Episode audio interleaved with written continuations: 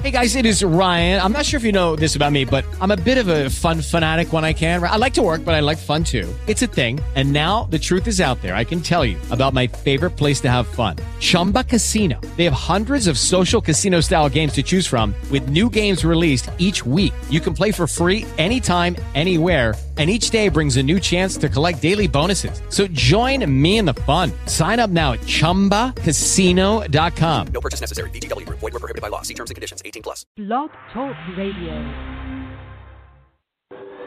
Welcome to the Paula Price Show, where you can experience scripturally organic, culturally unmodified teaching, get answers to your questions, and receive powerful prayer from your host, Dr. Paula Price, author of the Prophet's Dictionary. Tune in now and get ready for an exciting time of encouragement and transformation. Welcome your host, Dr. Paula Price. Hey, everybody, this is Prophet Ashley and Dr. Paula Price back for another episode of The One and Only, the one that started it all. Well, the one that restarted it all. Mm. Because let's just talk started it all. And then, well, that ended. and so we'll just say that ended. And now, and then uh, five years ago, the hour of prayer power was born out of trial and adversity and depression. and then that didn't end. Yes, five years. That did not end. Yes, happy fifth anniversary. Anniversary. anniversary. oh, and now it has rolled over into all kinds of goodness and greatness. Hmm. What do you think, Dr. Price? I think that when we started this, nothing prepared me for, I'm ready, nothing prepared me for five years later. That's what tickles me. And I'm, because actually, you, you, you said it lightly, but bottom line, we did this out of sheer uh, what? Determination, resolve, devastation, devastation. I knew it was one of those D's. I was going to say we. I think we started this the state of mind we were in was like somebody just knocked Oh my gosh! When we did this, it was you know just to let you know that God can bring elevation out of devastation, mm. and sometimes we think that when we have to be you know humble, crumble, humble, you know, we don't know sometimes we think that, and what happens is we think that's the end. But I have learned in my journey with the Lord that often a material end, hallelujah, is a destiny beginning. Now God is wrapping up old and for you to go into the new. And because we have been so ill trained in understanding God, I, I want to do like a 10 day series maybe 10 week series on understanding God, comprehending his ways. We need to have that because the body of Christ is confused, conflicted, in error, and, and I can go on because we have had those off the cuff teachings that help somebody in a prayer closet but have no benefit. As a matter of fact, it's counterproductive in the public platform. See, we have a lot of private devotions that were addressed that God addressed in an issue. It was an issue. People had an issue. And so we have a lot of private devotions that are being propagated as a public, universal, or corporate answer uh, to the body of Christ, or I should say, universal answer to the corporate body of Christ. You are following some directions and some people's counsel that was only for their issue in private. It was God's response to a private prayer. And we all know that private information pertains to a specific situation. And so we God answers these people's prayer. He's answered your pastor's prayer. We saw in the whole thing with um with um prophet in training Tamira. That was a specific platform. Now it has some merit. Everything God said can have merit, universal merit, but that doesn't mean it has universal application. Scripture gives us both universal application and individual or situational application. It, it gives us that. And so when we go out and we go forward and we try, you know, we're doing all the things that God wants us to do, but you are sitting in the, you're sitting in your local church with the pastor who is either, uh, and I'm not saying everyone because there's some great pastors out there. I happen to be one. So let's know that. But but the fact of the matter is, we cannot ignore the state of affairs in the church. Something is wrong. Something is deeply wrong, and it is wrong systemically meaning not just not just at the root and not just universally, but systemically. Something is wrong. There has been something sold in the root of Christianity, in the root of the, the New Testament church, in at the very core, where it draws its sap, where it draws its life, where it draws its nutrients. Something is fundamentally wrong, systemically. It's not even We're beyond. it's lower than fundamentals. And so when God says he needs to lay the axe to the root, he's making some powerful statements. But you need to know that systemically you might have been sown something that was for an individual situation that you're trying to apply to your life and pass along if you're a leader to the lives of others. You know that was good. I got to slap something. I'm gonna slap her early. Slap early. I'm the early slap, guys. Early slap. Yes. And so we have to go to when God said we have to go and lay the axe to the root We've got to get into the root system of why the church is what it is, why it believes what it believes, why it is irreverent to its God, why it is errant, why it, it, it's celebrating heresy. We need to understand that why the doctrine is not only flawed, it's contaminated. It's a contagion, and it's become contagious. Doctrine passes on like any other viral infection or viral contaminant. And so a lot of this stuff at the at the root, at the very root, come on, Jesus, help me, Lord. At the root, this doctrine is flawed because it's producing a flawed Christian.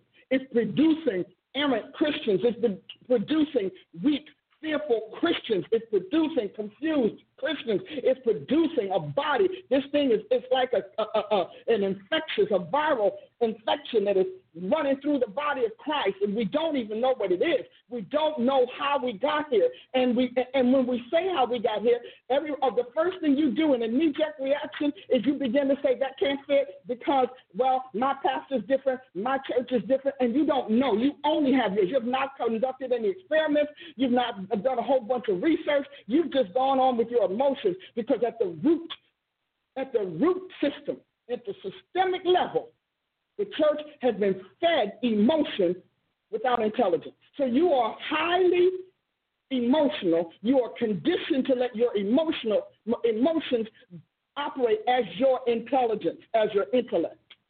So you you you can't even speak logically. You know, there's no logic. You um, think about it. For the last what 40, 50 years, we've been on the Rhema word of God not the Logos Word of God. We've been on the Rhema Word of God. Logos belongs in schools and in theology schools and seminaries, but it doesn't belong in your everyday life. Rhema can be adapted because Rhema is the rhetoric. See, we all we, you thought of it as just prophecy, but when you study Rhema and you go to the root of rhetoric, you're gonna find Rhema. But see, that takes logic and intelligence.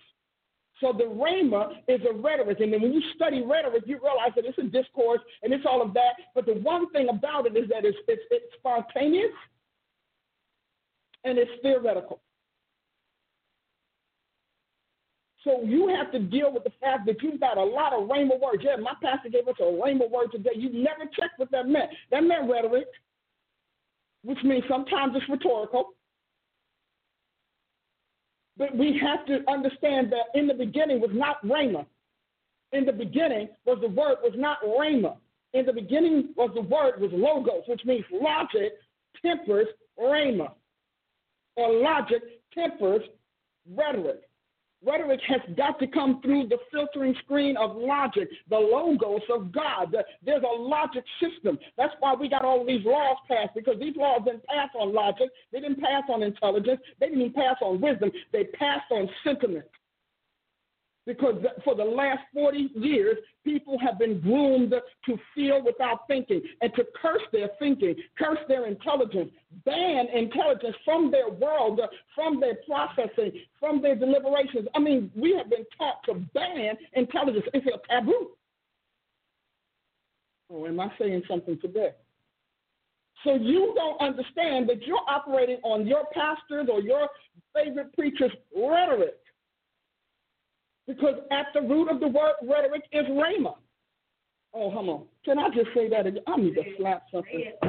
Are y'all, you guys following me today? Because you have to go back in your in your closet, get get all the way back, deep, deep, deep, deep in your closet, and get the rhetoric out, or at least put put, put your rhetoric that all those rhema words through the logic of God. That's why a lot of prophecies don't make sense because they're rhema and they're not logos. Hmm. You know I'm having fun this morning, right? Yeah. I prayed. I said, "Come on." So you had to go. So you got a lot. A lot of young prophets are giving you rhema words but they have no logic because logic takes experience, logic takes education, logic takes experimentation, logic takes investigation. You've got to research, and there is an infrastructure that needs to be in every prophet and in every prophesy, indeed every minister that has filtered all that rhetoric, all that rhema word. So why am I making a big deal about it? Because rhetoric is what you pick up. See, along the way, you pick up a lot of things that people say. Sitting in meetings, listening to people talking about their experiences with God, taking somebody else's testimony, and because it bears witness to your Noah and your jumper and your leaper, that you go on and take it as a gospel, but you don't filter it. You don't put it through the test. You've been trained not only that to, to, to knock out the logic of God, the logos of God. You've been trained to not even try to figure it out. Don't ask God because you know his feelings get hurt. He's real tender like that. God's real thin. So you can't ask him questions and you can't inquire. And throughout the whole scripture, it's saying, Ask of me, inquire. Do you know you want to know about your kids? It says, The prophet says, Ask of me concerning my sons. You're supposed to ask God about your children, and you're supposed to ask God from a, a, a prophet that has had somewhat of the training of an Isaiah. Not just a prophesier. I'm going to keep going after that because you, we got prophesiers sitting in the office or attempting to invade the office and does not know how to use the equipment. That's like getting a new job. They put you in this high class, high tech office, and you can't do anything but sit there and remember how well you did at your last job. That, where it was easier, where the equipment was easier, where you didn't have to worry about what this button did and what this says and why this is open and what's this security code and what's this security system. But I'm telling you today, because as surely as Jesus is Lord, what I'm saying is going to strike the planet and it's going to take off because there are a lot of people out there who are whose lives were shipwrecked on a rhema word that had no connection to the logic system of God, the logos of the Almighty. Jesus has a logical mind. When people tell me now, you know, I just love it. People tell me now, well, you know, God could do it if I, and you know what I used to say? Yeah, I guess he could. No, no. Logic is not stupid and it won't do stupid. Logic will not do irrational. Logic will not do faulty. Logic, logic will not do uh, uh, flawed. It won't do it. And stop saying God could do it. God did. God will not do stupid. And stop letting somebody tell you, well, it could be God. No, it could be some God, but it can't be the Logos. It could be some deity, some law breaking devil, some criminal spirit, but not the Lord Jesus Christ. Well, you know, God, you know, God could do it. God could put anybody in power he wants. He could, but he already decided before the foundation of the world who he would put in power according to his logic.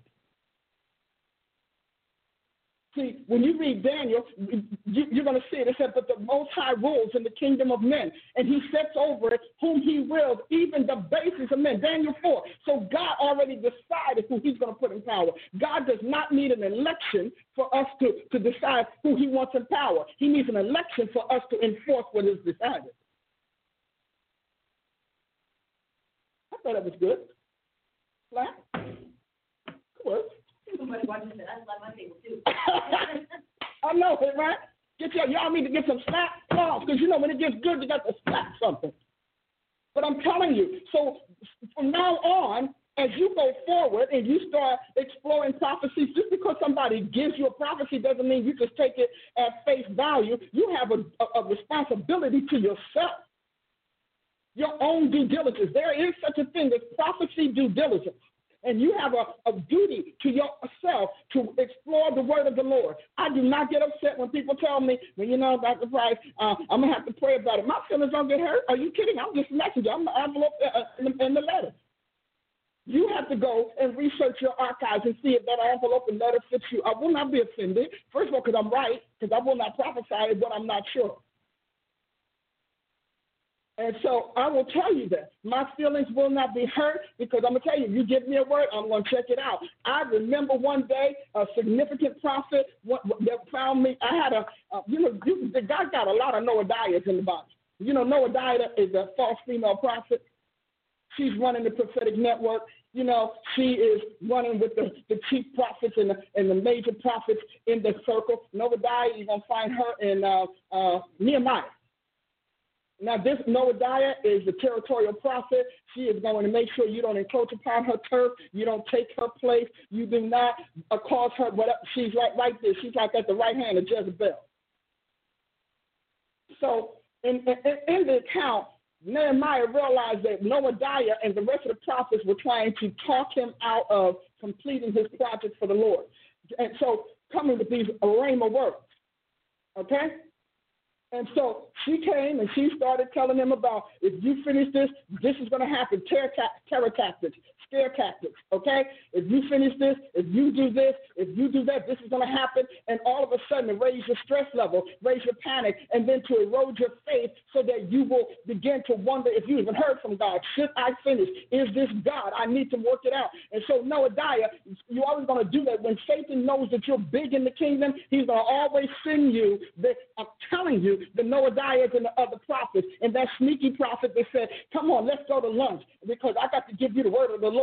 You know, the Lord told me that if you finish and if you go on, and that the enemy is outside and he's going to chase you and he's going to do that. Paul had that. And sometimes it comes from well meaning people, not malicious folk. Paul was like, I'm going to, to go to uh, Rome. I want to talk to Caesar. Everybody, I mean, they begged him. Prophets begged him because they all saw that in the end he would not come back. But Paul had already made up his mind. I'm going if it kills me, I'm going because I, I, I listen. They can only harm my body, but I've got to have it on my record. Some of you all need to just have it on your record. You did what God told you to do. Some of you just need to have a testimony in the earth that no matter what you stood, having done all to stand. Some of you all need to let that devil know I defy cowardice. I defy intimidation. I defy inferiority. I defy insecurity. I defy the odds. Some of you all need to have it on the record that I'm bigger than the odds. I'm bigger than the devil. I'm bigger than his threats. I'm bigger than his terror tactics. I'm bigger than his I don't care how he comes. I'm going to have it on the record because my body will die in a moment, but I'll live forever. And when I go into the library of God and I look up my archives, I want to have it in the books of God that I fought the good fight and that heaven and earth knows those principalities and powers in heavenly places that Paul talks about in Ephesians 3. I'm telling you, Ted, you need to understand that, yeah, Sometimes it looks like it shouldn't be done, or you did all you could and it didn't turn out. But when you stand up and God says, Well done, that good and faithful servant, He's got it in the book. You know what? But you pressed and you did not and, and, and take your life as if it's the only thing it is. You did not. You went to the end. Sometimes you need to have it on record that you finished whatever God gave you. The effects and outcomes of God, but I'm going to have it on record because when I go into my file, when I get in eternity, and I go into my file, my file is not going to say quit everything, left everything undone, easily intimidated, quickly eliminated. My file's not going to say that. Won't, can't solve, wouldn't take care, easily diluted, easily um, misdirected, gullible. Your file, you have to decide because you're going to read that thing forever. What will your file say? When you make it as if just by fire and you go and you look at what you got to live with forever. Because the Bible says your works follow. So you can talk all of this this school. Here, this sounds big. It's kind of like, you know, earth is like high school. High school seems powerful. huge. And the, the, the opinions of the populace is, is important until you get into a bigger thing called the world. And all of a sudden, you realize high school is just a spit in a bucket. You go to college, and all of that college rhetoric seems so cool, and it seems like we're going to control the world, blah, blah, blah. And you get out here and you find out, yeah, but you know what? Somebody's been controlling the world, and they want to fight. So let's get back to Noadiah. You thought I forgot, but I didn't forget because I remember. And so let's get back to her. So Nehemiah is building the, the house of God, building the wall. He and Ezra, they got they tag team. And the authorities and the, the government and all of that coming against them. And so, well, what are they using? They're not using census. They're not using that. So you think that all of this little trending stuff is what's coming against you. It is not. It is those people, those prophets, and those powers in high places. Prophets and politicians. That's who came against them. Oh, I got to get a sip. You know, I'm so shitty, Woo! I got to get a sip. Y'all get a sip with me. Come on, let's sip together. Mm. So we got prophets, and politicians. And sometimes we got political prophets, and sometimes we got, you know, prophetic politicians. But they coming, and they're all coming, letting him know, you need to stop now because the king gonna be mad. You need to stop now because they're gonna come after you. You need to stop now. It's okay. Uh, and it's raising a panic. And every time, and one day, and Nehemiah put that thing together, he said, then after they kept coming, because sometimes you may not catch it the first time. You may not catch it the second time. It took a little bit for Paul to recognize that divining damsel was coming after the word of God in him. So you may not get it. But after a while, Nehemiah said, But then I realized, oh my he said, I realized the Lord had not sent them. Do you know who God is sending and who God didn't send? He said, I realized the Lord did not send them. But here's what he said. My God, I'm ready to jump out of my chair. He said, I recognize not only that the Lord did not send them, but they pronounced, they used their office, they used their mantle, they used their authority. He said, but they pronounced this prophecy against me to make me afraid that I should become afraid and leave off doing what God called me to do. Leave off building, abandon the project. Hey! Oh, Jesus! He said that I would leave off, that I would abandon my call. I'd abandon my project. I'd abandon my work. I'll abandon my God. I'll abandon his future. I'll abandon his destiny. And you know what?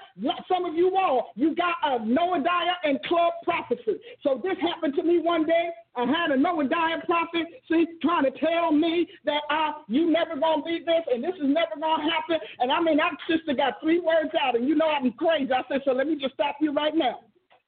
I said, that is not the word of God concerning me. I got a draw full of you're going to take nations, you're going to be known, you're going to be a household name, God's going to use you to do all of this, you're going to write so and so books, you're going to establish this, and here you come out of left field. I said, so I curse those words right now and I shut them down. So you won't even finish this prophecy with me because I know that's not the word of God concerning me. I know because I'm not abandoning my project. I'm not abandoning my calling. I'm not abandoning my destiny. And I'm certainly not abandoning my God. So you need to back down. Now, it was a wonderful phone conversation. And you know what?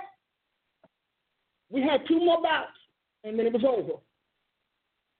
One of the things I may not understand, I may not understand my trials, I may not understand the setbacks and all of those things, but what I do know, I'm in my calling, I'm in my purpose. And if I stay here long enough, hell got to bow. See, I told you, you got to outlast the devil. I don't care how many times you cry in the midnight hour. You know, that's what pillars are for. If, if pillars could talk, we'd all be embarrassed. But let me tell you something. It's what you do when you wake up in the morning. It's the declaration on your tongue when you open your eyes. It's what you do while you're getting dressed for work, while you go into this situation that's looking so stinking bleak. You are going and you're standing there and say, you know what? But I'm in the right place.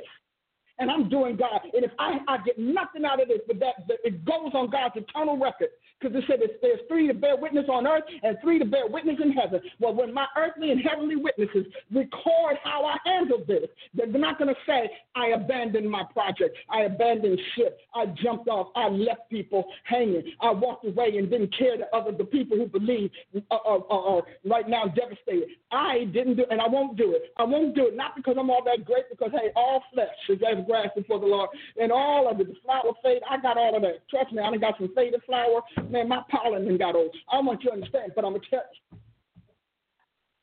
God is going to know I finished.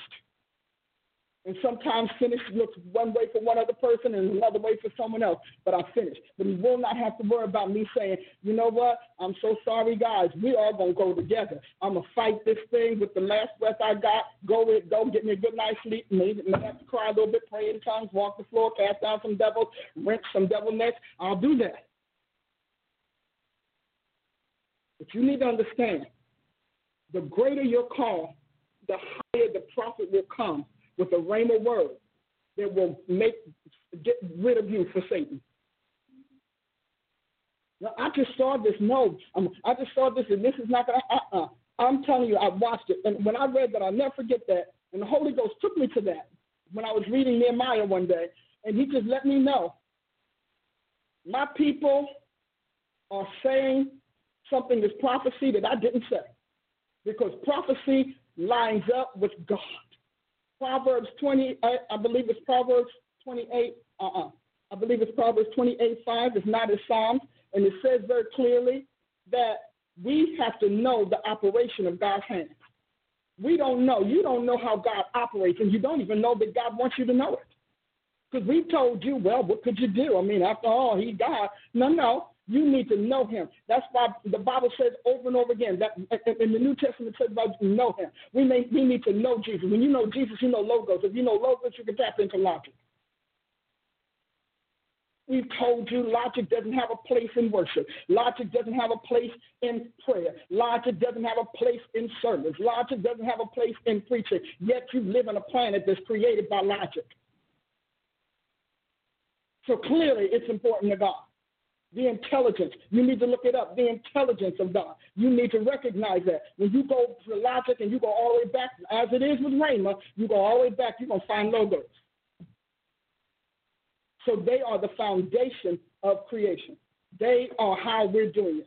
And so I need you to think differently and stop celebrating illogical prophets and illogical prophecies and illogical messages and allowing them to tell you, well, God could do it, not the way you're saying. What you're saying is illogical. Now, I'm not saying that, that there are not things that God will reveal to you that will make absolutely inane sense, but you can find them in His Word. You have no place to find them but in His Word. So you can you need rhema. Rhema is a good teaching word. It's a good discoursive or discursive word. But you need to understand, rhema answers to logic. It doesn't eliminate it. You know, just like the gift answers to the office, it doesn't override it. Right now, we have gifts supplanting officers because we haven't because we're running on rhema. Well, you can't tell me what God told me. I can't tell you what God told you, but I can tell you what God talks about. I can tell you what he says. I can tell you how he thinks. I can tell you his mindset. I can tell you his logic system. And a lot of us, I can tell you his framework. So I may not be able to give you your particular utterance, but I can sure test your utterance by God's revealed self. If God tells you to marry a whore, you need to understand He mad with you and the whore, and He wants you to write about it.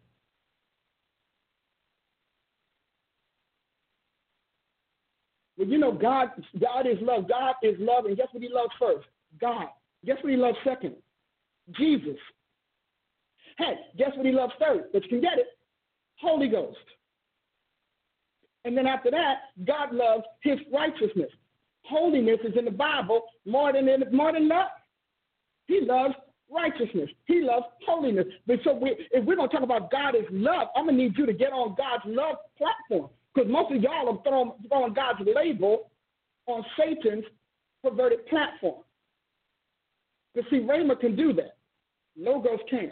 It is illogical for God to love sin. It is illogical to him because he's the logic system of righteousness and he created everything in righteousness. Ecclesiastes said that God created man upright, and he has invented many schemes.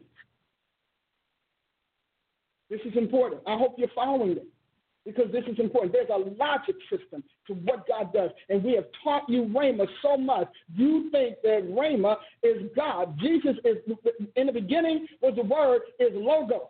In the beginning, God said. See, God's not talking about Rhema. Rhema word runs through your processing, runs through your thoughts, and it's based on what's in. What's in is what comes out. But it, it, it literally is meant to compose, compose a body of thought and not the logic of actions and deeds. Oh, I wish somebody would hear me. It has a place, not knocking it out. But prophets ought to be trained in logos before we train them in Rhema. Messengers, period. God said in Isaiah, He said, You are my messengers, that I am God. And a lot of this stuff out there is not distinguishing God. You're not sanctifying God by your words. You're including God. You're making Him part of everything else because you're following the the what do you call it the uh, uh, the uh, influence of other gods. Because you don't have logos. If you don't have a logic system, you can't eliminate false gods. You can't eliminate false prophecy. It all sounds plausible to you. Because Rhema will tell you things are plausible. But logic is going to tell you this is impossible, for it is impossible for God to lie. Oh! God who cannot lie. False prophecies are lies. It is impossible for God to lie. A God, God who cannot lie, who commanded the light to shine in the darkness. See, a lot of rhema is a lie because it's based on human thought, it's based on humanism. It's based on uh, false doctrine. It's based on fallen angels. It's based on the seducing spirits. It's based on the doctrines of devils. It's based on the commandments of men. And that is not God. It, it fails the logic test of the Almighty. God is not going to put anything above him. He said, My glory I will not give to another. So you come in there and God, you, somebody's going to give this rhema word that you're going to be all of this. What was Satan's problem? I'm going to be like the Most High. He had a rhema. And logic said, not so. Logo said, never happened. And it never did. And I bet you he was surprised when this thing went into play. He found another side of the Almighty. See, because, oh, help me, Jesus, I'm getting emotion. Oh, yeah. He found another side of the Almighty. Imagine, come on, walk this scenario with me. Let's just have, take a take a, a, a, a, an episode out of Before the Garden. God's eternal continuum. Here we are. We have this cherubim. He's light bearer, son of the morning, running his own planet, running his own world. He's, he's entrusted by God, but he is precluded from being on the highest mountain. Something kicked him out because he was once there. So his demotions have been successive. All right? So he, he's. He said, I'm going to be like the Most High. I'm going to sit on the mount of the congregation. That's where, where those that have, earned the right to be in God's mind, to be in his thought chamber, to be in his decision making. To, uh, I'm going to be up there. He said, I'm going to be like the Most High. Now, can you imagine that you are, since the time you've been created, like Adam, you have known nothing but the sugar side of God. He's sweet. The land is, is paradise. The land is peaceful. Everybody loves each other. They all get along. And he just sits there reading his, his creation, just doling out goodness, doling out righteousness, guiding them, you know, establishing them, creating more to carry out his vision, to keep his whole realm intact. Can you imagine you are lulled into a false sense of security and you arrive at a false decision, a false uh, uh, opinion of the Almighty? He's sure, I know I can take him. I know. Because you know that devil say, I know I can take him. I know I can take him because he doesn't do war. He's love. He's, he's this. I know I can take him, oh shit, eh, because I know I've never seen him get angry. I've never seen him lash out. I've never seen any of that. He's too sweet to fight me back. It's like the criminal that says to the cop, You won't touch me. So he doesn't believe that. So can you imagine his surprise when he met the backside of the Almighty, the dark side, when he met that seething rage that he didn't know exists, when he met that high defense system that he didn't know God had. When he realized that his, uh, his maker is a fighter, he probably was stunned. But by that time, he sucked into it. Because you don't get God moving and think you're going to turn him off. He's like a machine that won't stop. He's like the sun that'll keep burning. You will not ever get him going. He said, Don't get me started. He said, Because if I take my sword out of its sheath, if I wet my glittering sword, he said, I will not put it back until I've accomplished. Some of you all set things in motion with God. You engaged him in battle. You engaged him in contest, and he won't stop until it's established that he is the I am and that he wants. Can you imagine that Satan did not think that God would fight back? He did not think, oh, shit, they both. He never thought that God would fight those sweet little angels, those cute little cherubim that we like to play. They turned into ruthless and I mean destructive warriors. They didn't think that. So you think you're going to a heaven that's going to be like a little paradise suite. You cannot tell me about that. It's very clear. You, you imagine the Son of God that he thought was just he just a chump. He is nobody, the Christ. He doesn't know anything because he doesn't know because Satan has invented and created something in in God's world, in God's realm that never existed, and that's ugly. That's horror. That's death. That's crime. That's abuse. That's neglect. That's devastation. That's profanity and ruthlessness and bullying. That's his world. That's his system. That's what he tried in heaven. And it stunned him that there was another side to the Almighty. And all of a sudden, he's like, whoa, uh, uh, oh, oh, you hit? You fight? I would imagine the first time he felt the first blow, he was like, uh, this is not going according to plan. And I'm telling you, the church of Jesus Christ today, don't make that mistake. Don't assume that somebody who learned how to keep his own realm safe and intact is so caught up with your little mushy emotions that he's disarmed by his love. God's not disarmed by his sentiments. God is motivated by being the Alpha and the Omega. What are his motivations? You need to know that I'm going to be Alpha and I'm going to be Omega. I'm going to be the first, and I'm going to be the last. I'm going to be the beginning, and I'm going to be the ending. I'm going to be the lion, and I'm going to be the lamb. I'm going to be the sovereign, and I'm going to be the savior. You understand that God's going to be both extremes. And if you need him to be ugly, he said, I can do that. I, I read Bible things until I met this side of God. I was like, oh, Jesus.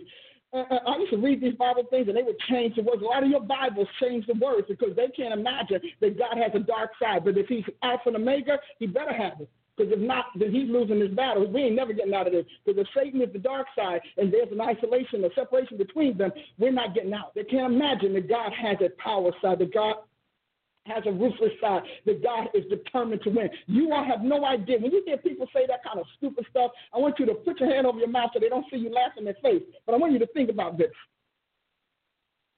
Isn't that stupid?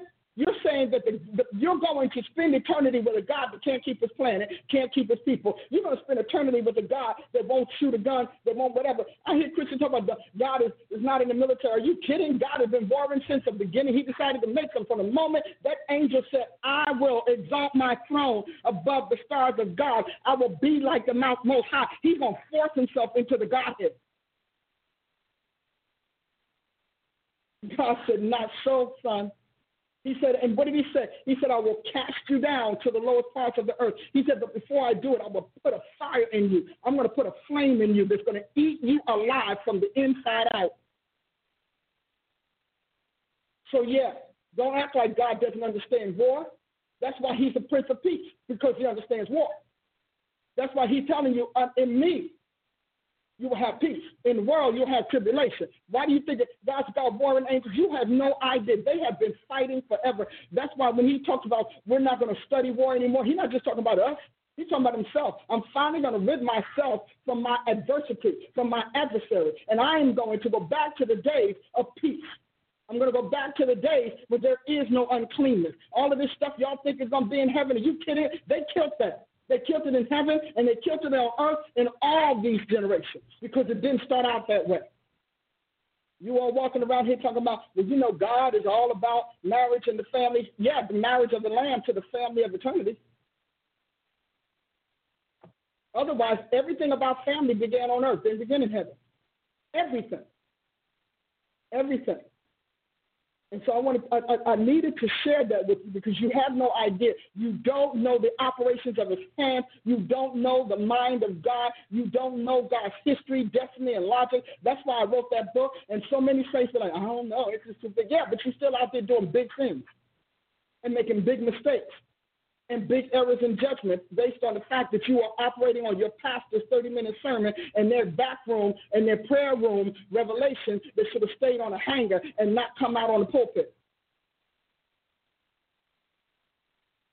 God did not give this thing to pastors. However wonderful we are, He did not give it to pastors. He did not launch His church with pastors. He did not do it because He knew the idea of pastors is distribution and cohesion can't come from that.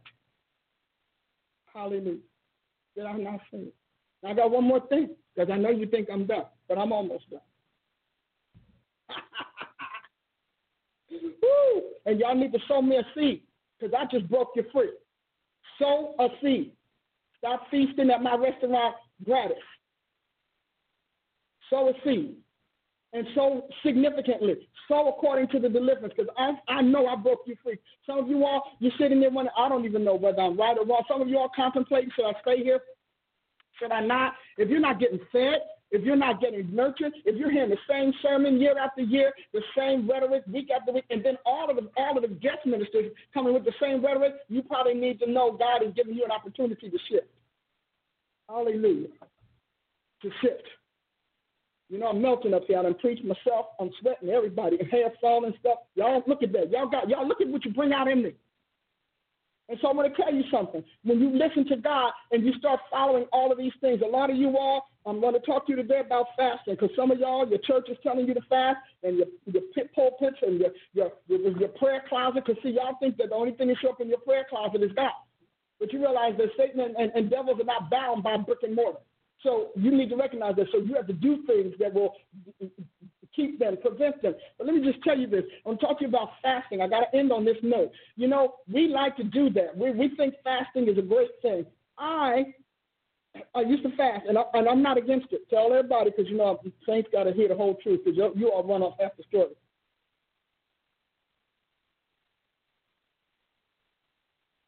Hmm, I'm, I'm trying to get this. Um, there we go. So I want to talk to you. Um, hmm, oh, he wants the whole thing. So I want to talk to you about this.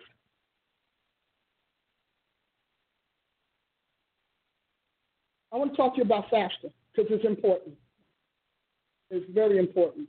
And I want to talk to you about it from the perspective of um, from the perspective of what God does we talk about fasting, we talk about, um, you know, getting revelation from fasting and all of that. Well, I'm here to tell you revelation doesn't come from fasting. Answers come from succeeding in the uh, clearing your soul. So every time I looked at fasting, it was always paired with suffering. It was always paired with sorrow.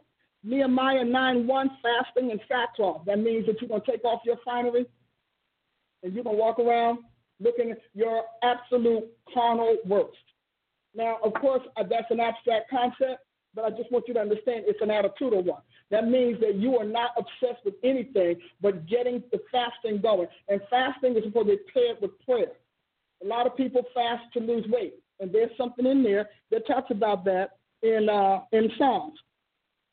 With, with um, Psalm 109, 24, fasting, it weakens you and it reduces your fat. In other words, you, you slim down. But fasting has always been about weeping. It has always been about sorrow. But the whole purpose is that fasting is to chasten your soul, humble your soul, afflict your soul.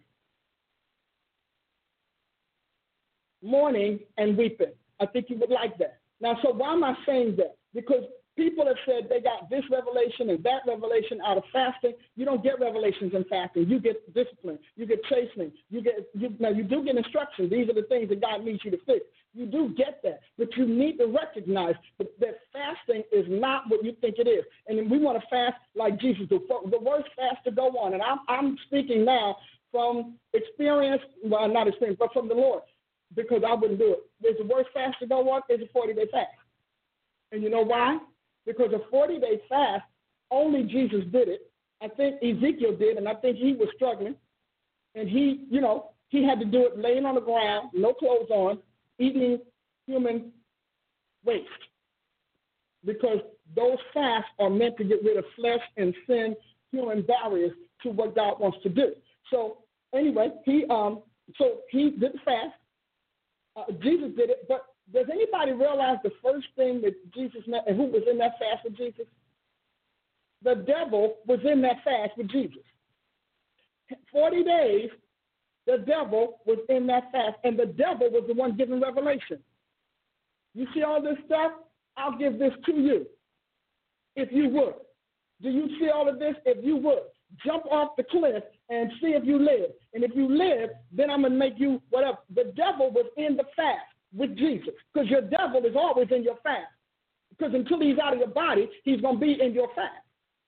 And so he's there, and at the end of 40 days, at the end of 40 days, angels came. And Jesus' fast was for him to shed the world and shed his worldliness. Because remember, he came into existence as the incarnate Son of God, and with the soul of Mary, he was raised in a Judaic culture. Now, as Yahweh, Jesus is not was not a Jew, and we act like he was, but he wasn't. As Yahweh, he was not a Jew. As Yahweh, he was God. So when he took and set aside Yahweh to become Yeshua, he became Yeshua to the nation that he is birthed, of the offspring of Abraham. But in as, his, a form, there was no, he, he had no nationality. That's why when people have those stupid arguments about Jesus, I was like, are you kidding? What? Come on. Logic, logic. It's illogical for him to have a single nationality when he is the progenitor of all. He cannot. He has a he's an, he has an omnific nationality. He cannot be just a Jew. He cannot. In the earth, he was Jew. Under the law of Moses, Jesus was a Jew. When he made his prophecy to Abraham, he was Yahweh.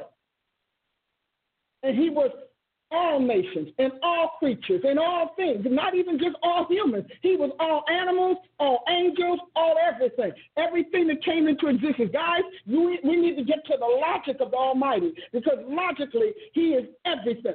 And he can use whatever model. He holds a patent on life. He holds a patent on human design. He holds a patent on divine architecture. He holds a patent on human architecture. So you all been trying to talk about, I ain't serving a white Jesus and I ain't serving a black Jesus. I'm trying to tell you, you don't know Jesus. You're trying to serve a fallen angel because the God of the, of the creation has no nationality.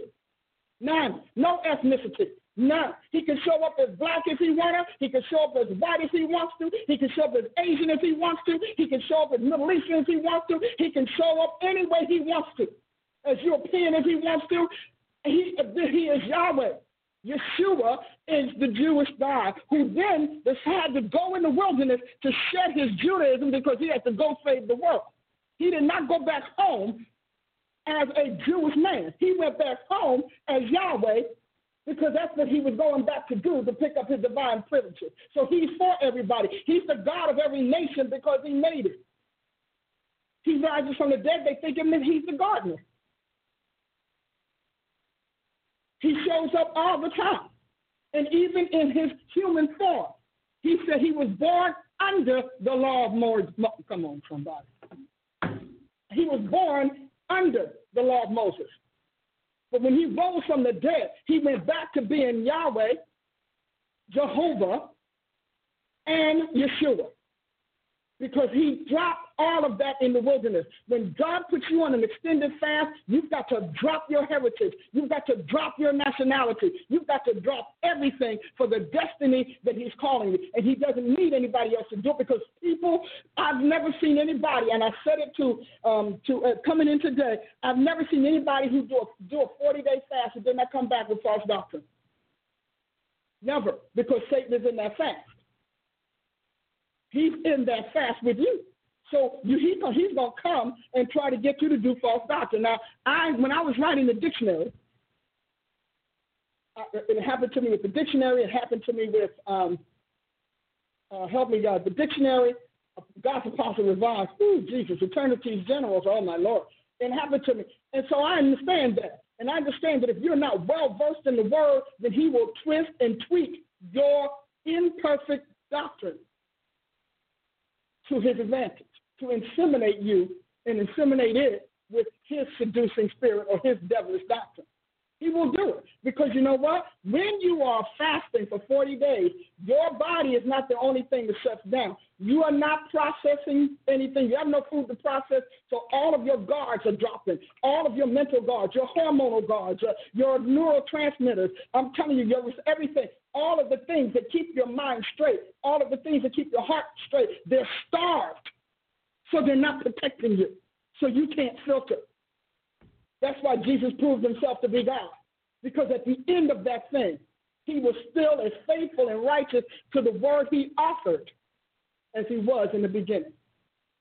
So whoever you are, and all y'all thinking that it is noble to do the Jesus fast, you better become the Jesus person.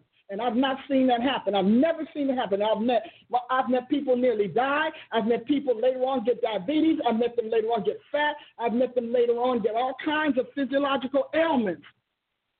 Because when you do that fast, you can't be walking around. Jesus was not running around doing ministry on a 40 day fast. He was not going home and sitting at the table asking God to give him grace not to pick the piece of chicken out the bowl with the family. He was isolated. And the Bible says he was with the wild beast, which means he was isolated. And, and no matter how rich he got, they were waiting for him to die. He was he had to find himself and keep himself alive, starved out with wild beasts. See, we don't t- we don't talk about that. And the angels are all standing there, can't help. Cannot help. He has got to. This man, literally, his last meal. We're in day 35, and you know what? He's been circled for dinner. And he still has to use the word of faith and trust that that faith that he brought from his world to this one would fend off those animals and those buzzards and all of the other things because they can smell that he's weak. And he's sitting there and he, he and he got to fight with the devil. You never hear anybody in their 40 day fast talk about Satan coming to get them, taking them up on a high mountain, offering them the world.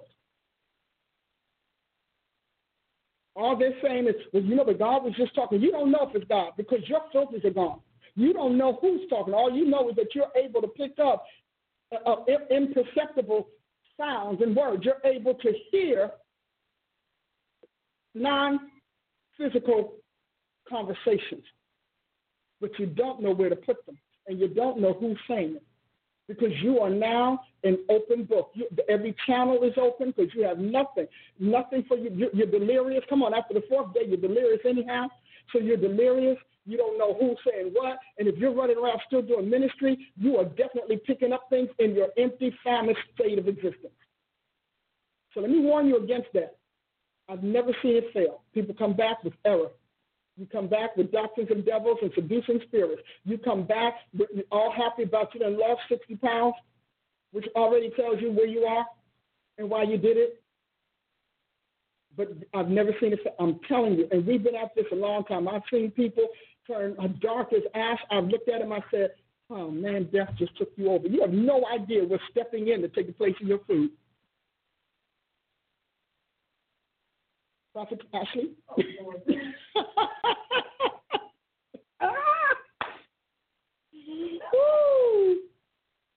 ah, fasting is to destroy you, not to rebuild you.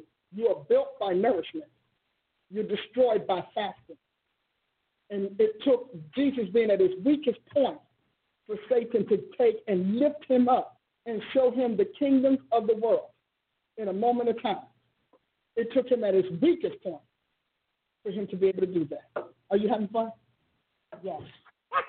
Are you ready? On restriction behind the camera. Yeah, I know. We you know Sunday I was in the sound booth. Yeah. very loud. Yeah, but you know what? Hallelujah. I'm just making room. Yeah, are you? For all my toys. You got toys? I have toys. Okay. She's got pets. You know, I think we probably got to get a longer one of these. What you think? Yeah. Well, who knew you were going to bring a platform? I thought you had the little tablet. Yeah, but this, you know, my laptop, I can do more while you're teaching. I can Yeah, sharing and Yeah, typing fun. and Oh yeah, yeah, yeah. got all in common. Mm-hmm. Yeah, so we'll get to those.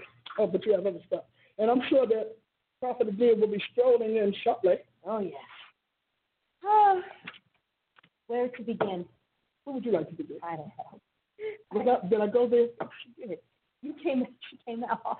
I did. Like, Mm. oh, I have to share this with everybody because this is this is too powerful. Mm. Ah, well, okay, fasting. I mean, we have we have taught fasting as one of the ultimate noble things that you can do as a Christian. Religious right. That's right. Is to fast and make that flesh suffer so God can get the glory and the longer you can go, the more awesome you are. And here you come, like the righteous wrecking ball of, Boom. of truth. we got a sacred slaughterhouse right now. And knocking that thing south with the logos of God. I mean, talking about how fasting must be done with prayer. I think one of the main main thing, well, the whole point, but Jesus came off the scene. Mm-hmm. When you're talking about these different voices talking to you, first of all, you're going 40 days without food. You're hallucinating. Thank You you. don't even know, like physiologically, You don't you know. have to fight for your mind. Yeah. You don't know what's showing up. All of these latent issues in your soul are coming up. All of these old things that you've been able to bury for years are coming up. And they're talking to you. They're trying to find their way out. she said try to find it. Oh my goodness. And so even just from a physical standpoint, Mm-hmm. When, when do we make our least amount of sense? When we haven't had sleep and we haven't had food. People don't make it up a diet. I mean, we have whole We tell you you got to play it on your meals. You're like, oh What? God, I can't think. What, man. don't I know? Don't I know? What? What are you talking about? I have to huh? I'm struggling. I'm struggling. I'm struggling. I'm You know, just drink your lunch You drink your breakfast. Yeah, because see, that's not a meal. Mm-mm. That's a drink. and and even just those basic logical Mm-hmm. Things that we don't think how and how the devil was in that fast with him. I mean that Mhm. that to me was like most of Satan us. was eating and Jesus was fasting. Well, most of us can't can't withstand the temptations of the devil fully loaded. What's what's those nuts stomach? so, I don't even understand how and how we just miss so many things, like you said, because of that errant doctrine that does spread infectiously. Mhm. It just runs through the body because we are a body. Yeah, You get an infection in your foot, it can be in your brain by the time you're at dinner if it's not taken care of. that's true. That is And you're like, how did that happen? I mean, I just cut myself yesterday, and how is it that I have to take 25 shots and pills and milligrams of this and X amount of that? Yes, and to save my life, how can it be that serious? Poison runs through the veins, Mhm. gets in the bloodline, yeah. and it's over. And you got no food now. And now, And at 40 days, all your nutrients are gone. You got nothing nutritious No. in your body. no, and if you did not start out nutritiously sound, That's a good point. then you were already going uh, down that path where you said uh, all your guards are starved, and so they can't filter. Mm-hmm. I I think that we, you know, this takes me back to like the the way they used to teach us, like when we were kids, Mhm. um, about strangers. is the guy in the trench coat, and it's the hat, Oh, and it's yes. the sunglasses, and oh my. And now they teach you no, it's the guy with puppies and candy, and stranger danger has taken on a whole new front. Your teacher, your neighbor, you got to question your family now. Mm-hmm. And so I think a lot of times the saints have that old school way of thinking they can recognize the devil. Oh, yeah. He's coming like a shadow. He's coming like the Grim Reaper. He's doing all of these things. And so, the angel of light, all of the Mhm. subtle ways going to show up as a vision of your dead grandmother, telling you and speaking to you all these wonderful, Mhm. loving things. And grandma, I just miss you. I mean, we have all these All this stories, Oh, yeah. all these visitations of death coming to people, looking so enticing and so inviting and so loving. And I just had this warm feeling all over me. And it's not God. No. no. Not. We saw somebody years ago who had gone on one of those fasts, and she looked gray. I mean, Mm-hmm. her skin was gray. And she had these deep, uh, little, Skin. Oh, black. It wasn't even dark. It was black. She had black bags under her eyes. yeah. And she was just excited. She was 14. I thought, but baby, you not, come on, sweetheart. I'm gonna need you to look in the mirror and Yes. stop looking from the neck down. I need you to look neck up Yes. because this is not looking good on you. Well, we had to kind of save face in that moment because it was so shocking and appalling. Yeah, I wanted to go, but instead I. Okay. yeah. Well, I remember even when I first started in ministry, we were in college, um, you taught a lot on consecration at that time. Oh, And you always taught us that we had to balance what we were doing, that we never went on no food fast. Mhm. You know, we we had certain foods that we were either fasting from, but it was always a really balanced approach. Mhm. And I remember that that taught me a lot of discipline, it taught me a lot of things, but my body wasn't completely broken during that time, you know. Mhm. And you also taught us, which I love, um, how to have targeted reasons. Mhm. You know, that you weren't just supposed to just fast.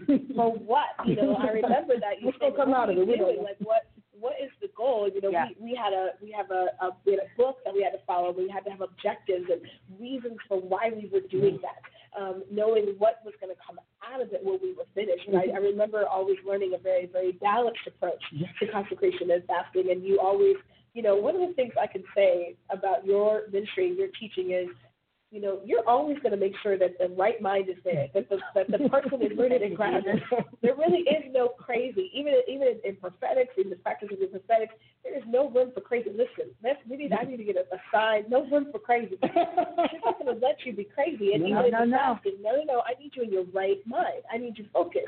You know, how are you going to pull from the Spirit if you can't discern the Spirit? Mhm. So I always, I always admired that, and I think that you taught me the right way to Mhm. do consecration, the right way to even think about fasting. Absolutely. And what we don't realize is that when God called national fast, the businesses were closed, and He told them, stay in your house, not circulate around the neighborhood. Don't go around, because stay in your house with your sackcloth on. Be still, because you couldn't overtax your depleted body. There was, a, you know, His whole idea. These people go on 40 day fast, and then you go hang out with this one, hang out with that one. You're listening to um, music, you're, you're watching your favorite shows, because as far as you're concerned, you're proving to the world Right. that you can be totally starved and still move around, or at least totally starved and active. And Paul calls that in the book of Colossians. They changed it in modern text, but in book of Colossians, I'll never forget it. It's called will worship. You're worshiping your will to not eat, but not the God that, that you say you're fasting to. Because if so, you can't move around. You know why? Because you're empty, you're depleted, and you're picking up devils. You're picking your ability to process thoughts, Yeah. your ability to filter various doctrines and to filter teachings and carrying on. You don't know. You really can't tell because, like you said, you're hallucinating, and then after that, you just lost your right mind. You don't know because your mind, really, because you need food. Yeah. When every time Jesus brought somebody back from the dead, what did he say? Go feed them. He said, feed them. And then after he finished his 40 days, it says the angels came and ministered to him. Well, we kind of think, well, maybe they gave him a bath, washed him up a little bit. No, they fed him.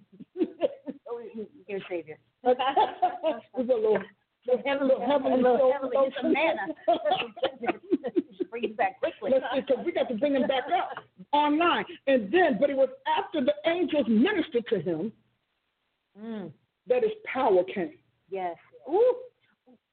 Go ahead, Dad. You can- But- I'm gonna let you. But when you're talking about how he had to shed his ethnicity, shed the worldliness, shed all of those things to take on his divine assignment for the world. for the world, that And he said, and what was it? He's coming to close out the law of Moses. Yeah. He's coming to call, close out the Sinai, Sinai wilderness thing. And I said this one day when I was young in the Lord, because now I really don't care. I'm like, help me, Jesus. I said this one day, and I had this wonderful, sweet Jewish lady in my church. She said, that's heresy. And I thought, you need to read your Bible, or you need to buy one that God spoke in. Mm-hmm. Because see now I'm at that point. I understand. Just like when you become, when you go into public office, you've got to shed everything. Yeah. You've got to become everybody's everything. You become a senator. You become a representative. It's kind of nice, you know. I like my people, and you think you want to get in office and help your people, but that office is not for your people. That office is for all those that you're responsible for. And so Jesus had to get into the office of the Messiah. Oh, help me. Mm. You caught it. Come on. It's on it. It's on it. She got it. He had to become the Messiah of the world. He came to be the Messiah of Israel, but he had to become the Messiah of the world. And he wasn't doing that in the flesh. The Messiah of the world had to leave his, his, his Judaic mm. flesh mm. and go back to being Yahweh so that he can be the Messiah of the world. And he, that means he couldn't favor one group over another. He said that was unjust. He couldn't favor one people over another. He couldn't favor one station over another because he had to become universal. Oh, help me, Jesus. Woo! Oh. And we don't and we having all these arguments. Well, you know, Jesus is a Jew. No, he came as a Jew. He died as a Jew. He rose as the universal Messiah or the Messiah of the world. And I know that this is not going to make me friends with a whole lot of my blood. I got some wonderful Jewish family. But you know what? I can't lie because of our genetics and nativity, right? And error is error. So you, we got people walking around here talking about, I'm not going to serve him because he's a black Jesus. I'm not going to serve him because he's a white Jesus. I'm not going to serve I'm telling you, he's Yeshua holding the pattern. He embodies the pattern, the pattern and the pattern of everything he made. If he wants to show up as a lion, he'll do it. A dog, a bear, he can do that because he has the right to do so.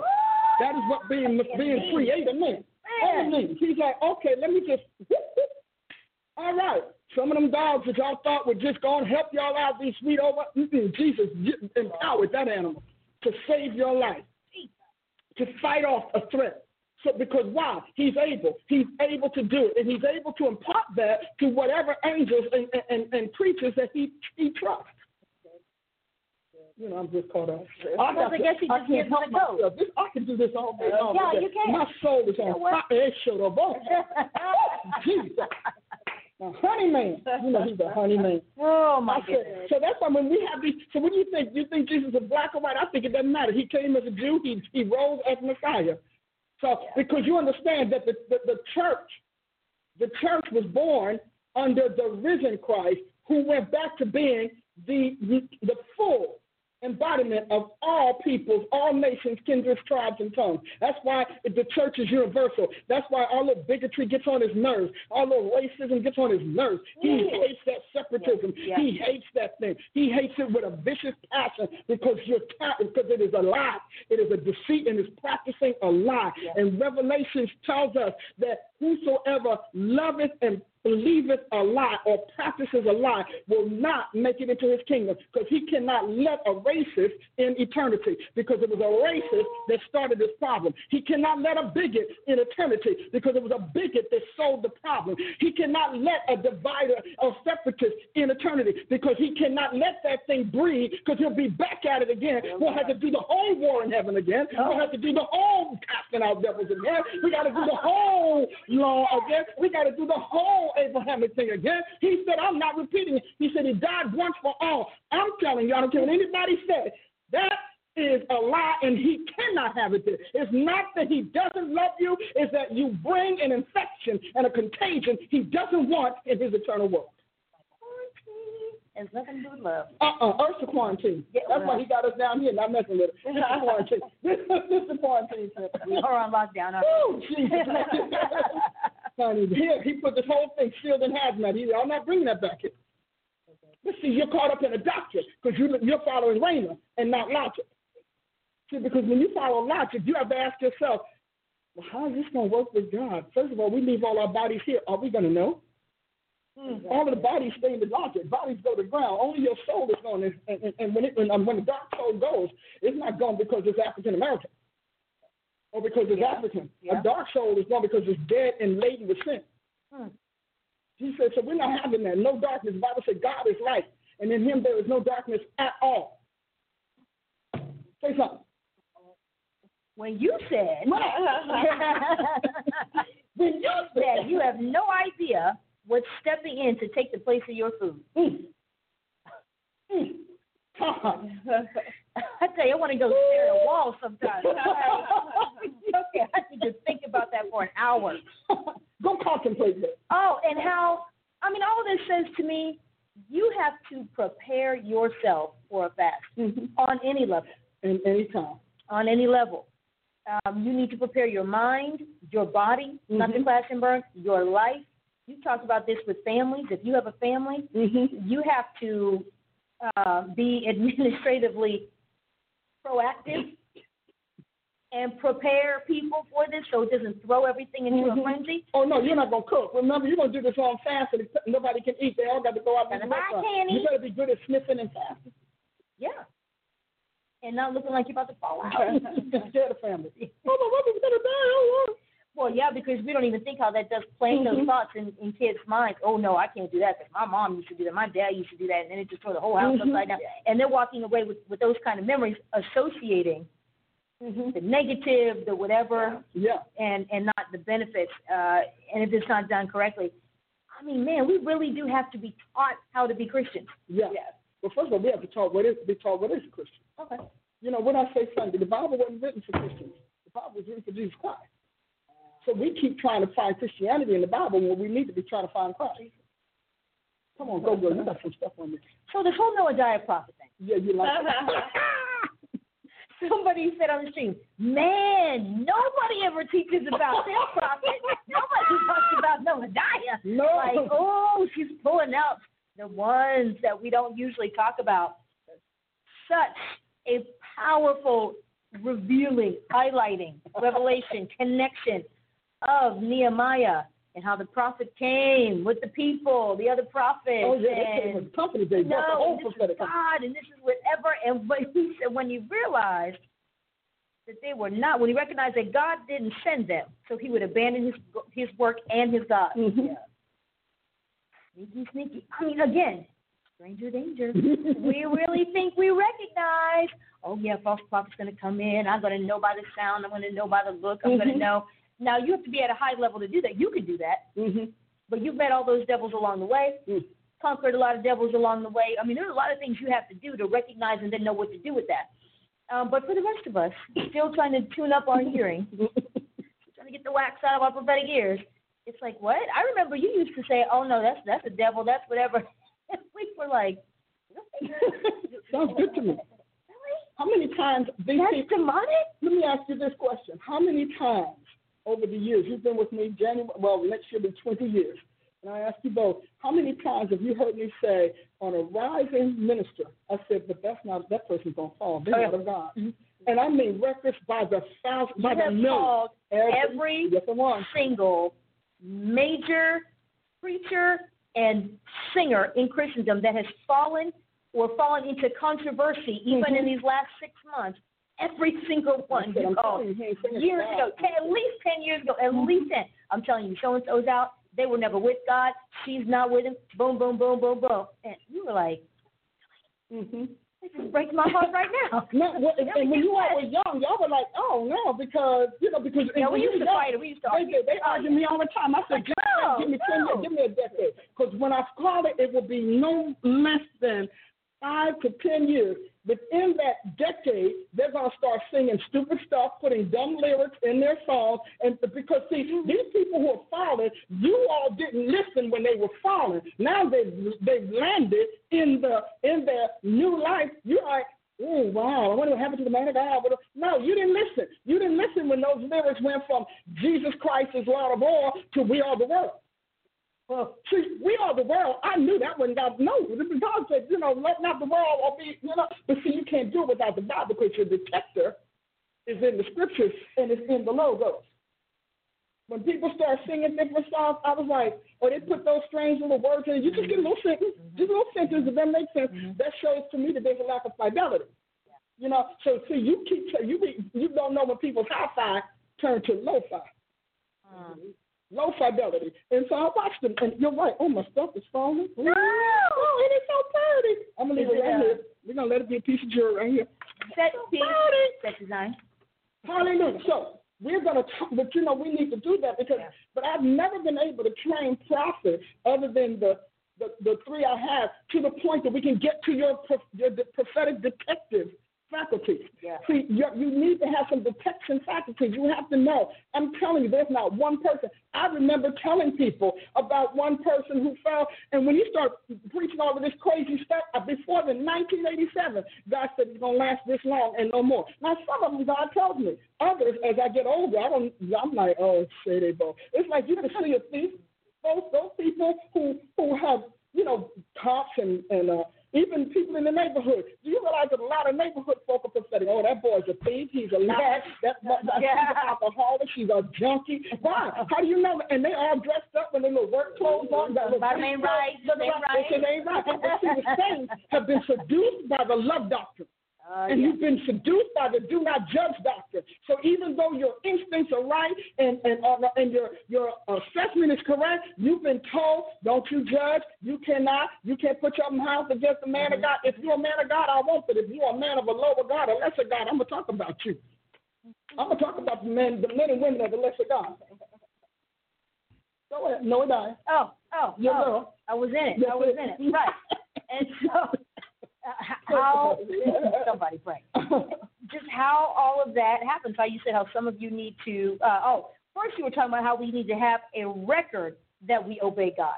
You came out hot. Yeah, I did. It came out. Yeah. That wasn't even the first thing you said, but and how we need to have that record, and God will put us through and put us through and put us through and and warring and pressing and making it happen to prove in the earth that we didn't quit and we stuck to it, even when the Noadiah has come. Especially because that's discernment. When you can discern that that a prophet has come after you Yeah. to take you out, and God knows I've had my share. When you can discern the Noah Noadiah that'll tell you, you know, the Lord, no, no, Yeah, yeah, yeah. Role play. Do it. Do you know, uh, uh, okay, Are you ready? you know, prophet, I know you got a big future. You have a really huge future. You do know that, right?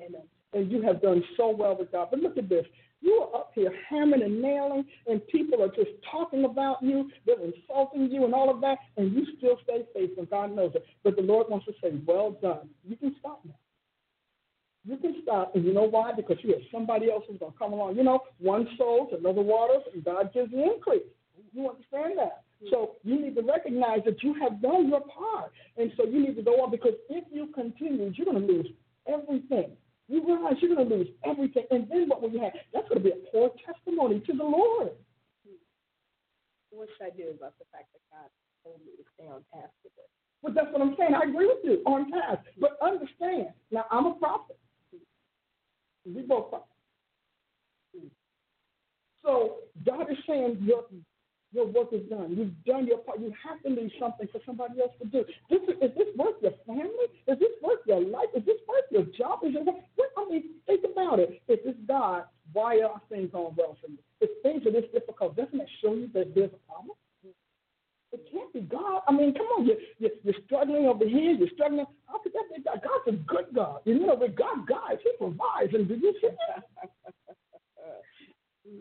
I'm just saying, I'm just bringing you the word of the Lord from my heart. Mm-hmm. Because, you know, I want only good for you. Right. Only good for you. oh. Woo! Hallelujah. You know, I know the Lord told you. I'm telling you, you, I mean, you gather people. I mean, people just, they just flock to you. And it's wonderful. And I know the Lord told you to, to really, you know, extend your tent and, and enlarge your tent. I know you did. And I know you've been working on certain things. I hear you going on radio, I hear you going on television. Well, listen, you don't want to go too, too deep. You don't want to jump out there too deep. And you oh. know what? Really, really, really, you should you should slow down, and I'll tell you why. Because you have to really build yourself inside. You got to get prepared because there's going to be such backlash, and people are not going to like it, and you have to soften your way. First of all, you cannot go with the word that you have. That's not going to work. But that's- that's, what? That's going to be offensive to people. If you want people to back you in finances, you have got to let people know God is love. You have got to let people know God loves them. You've got to do that. And you've got to let them know that no matter what, God accepts them unconditionally as they are. Now, if you do that, take my advice. If you do that, you're going to go big. If not, you won't even, people won't even, they won't even know who you are. Well, you know, this is this is God that we're having this conversation. Oh, good, good, good. I know I was right. I know I was right. I I have been praying oh. about that because he's been giving me these words, and I'm like, Lord, this is kind of hard, and this is kind of harsh, and the blowback, and so I've really been sitting on a lot. I Oh, mean, I, I have so many downloads, I have Oh. journals, but I've really just been waiting Wow. for the right time. So this is confirmation, Oh. and from a woman like you, Oh my goodness. Yes. This, is, this this is the Lord. That's why I came to this prophetic conference because I knew you were going to be here. I wanted to make sure Oh, wow. I preserved you. Wow, I saw you talking to my friend over here. Prophet Adia, and I was like, I hope she turns around and talks to Oh, me. yeah, because I got something good. Oh. oh, wow. Well, this just relieves. Hallelujah. Thank you, Jesus. This just Hallelujah. relieves so many Oh, burdens in the mouth of two or three witnesses, let it word this. Thank you. Oh, mm, yes, Lord, I felt it. Yes. I tell you what, that's how that happens.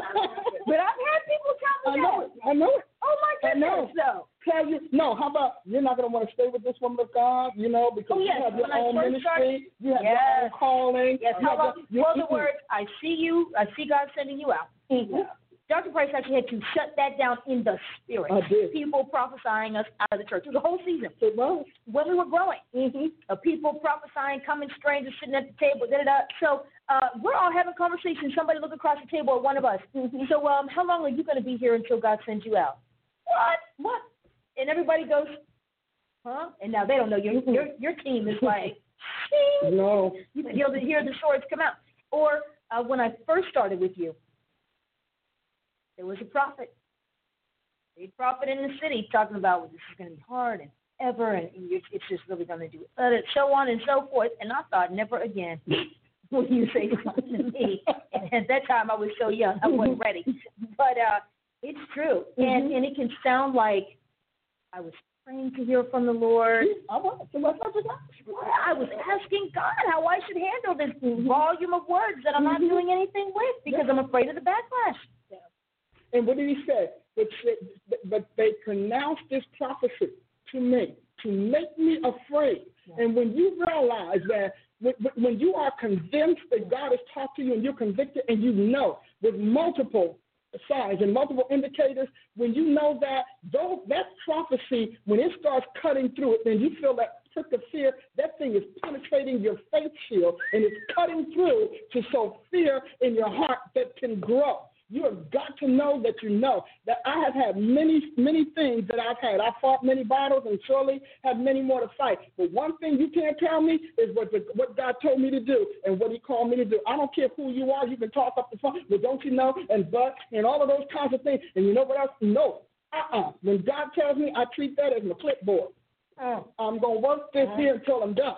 And so I really don't care. And I've had people, people have told me if you stop talking about the apostolic, you're going to make it. If you stop telling people, talking hard, if you stop telling people all of these different things, you're going to make it. And whatever. And you know what I said? I don't know about people. I'm an agent of the Godhead. Right. I represent the throne mm. and the kingship of Jesus Christ. It is up to him to shift his people to what I'm saying. And if you last long enough and you build in the meantime, you will know God shifted.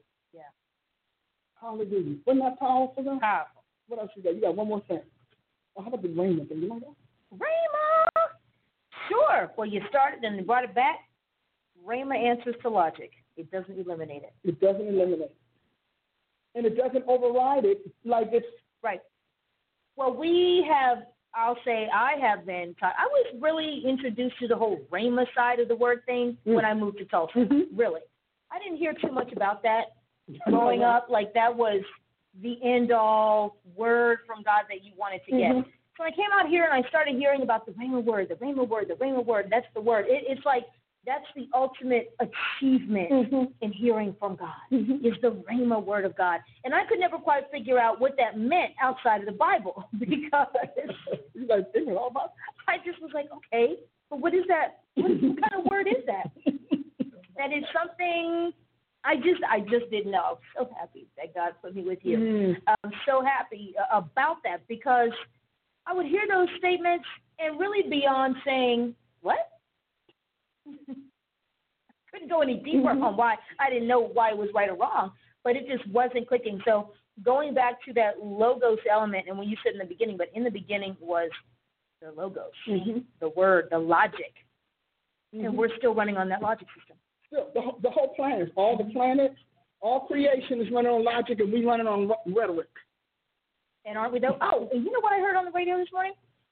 Rush Limbaugh did uh, his morning segment on the statistics of millennials who, which we've talked about, who don't go to church or don't really believe in the God of the Bible. And so it was like all of, you know, his morning three minute thing or whatever.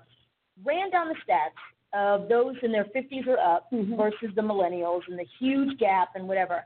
And he said, People, you want to know why this nation is hopeless? Mhm. You want to know why it's lost? Because they're godless. They are godless. They're to the God of the Bible. He said they're godless to the God of the Bible. And we can't walk away from who God is in His Word. Now, these are my words, they're not His. Um, and then still expect to be rising, rising, rising, and on point. And so when you were talking about this today, I was thinking about hearing that Mm-hmm. this morning and how noteworthy it was.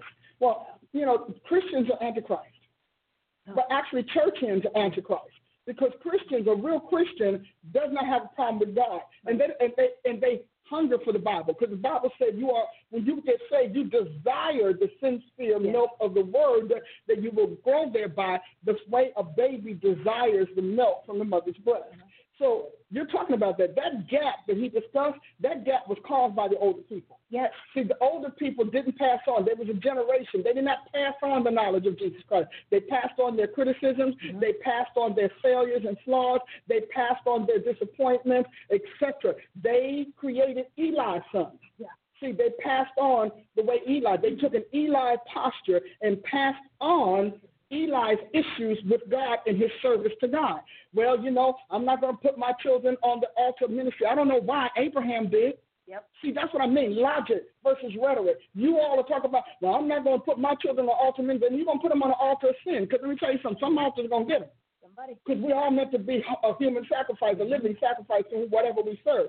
So we talk about that. It's those 50 year olds that say, well, you don't have to make them go to church. Let them choose their own God. Now, they couldn't choose their own church school. They couldn't choose their own doctor. They couldn't choose anything else, but they could choose their own God, their own faith.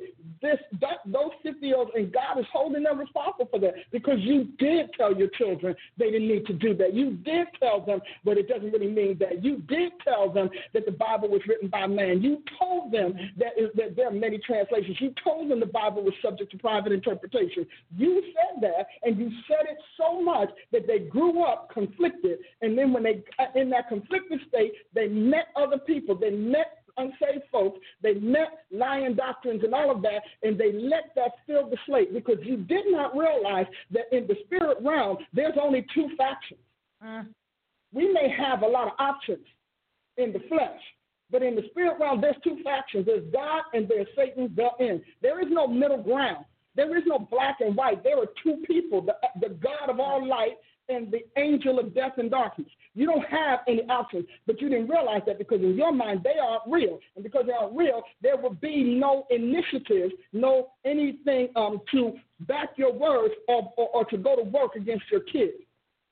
See, you taught your children it didn't matter. Yep. I know it because we watch them on all of the television shows of the 60s, 70s, and 80s, all of that kind of thing, all of the jokes about God and all of the jokes about the Bible, and you didn't fight for God. So your children have nothing to fight for. You didn't pass on his fight because, uh, you know, there's no such thing as a devil. If there's a God, there's a devil. If there's a good you, there's an evil you. Period. That's just the way it goes. I mean, it's Yeah. that. And so we did, we did that. I didn't. I mean, when God showed me Eli's boys and how Eli had become fat and sloppy and lazy, he didn't deal with his sons and daughters. He didn't pass on the legacy of the faith. He did not pass on the inheritance of Christ's covenant. And his boys up there, um, literally raping women on the mountaintop in front of the, the thing, um, raising up, up the people come to worship and literally making them pay for sex up on the mountaintop. So you haven't read that. Yeah. And you haven't read that because you're like, that was negative, and you were in your happy time, be happy, don't worry mindset. So you didn't want to read God's real issues and how hell comes after your kids. Mm. You didn't want to know that. You wanted the good news gospel. You wanted the happy time gospel, that Buddhistic thing that talks about everything is good and there's nothing evil. God's a good God. He's not an evil. God is not evil, and evil is what God calls it, not what you call it. How about that? So if God calls evil good, then guess what? It is a killing good. Yeah. Okay? It's a slaughtering good.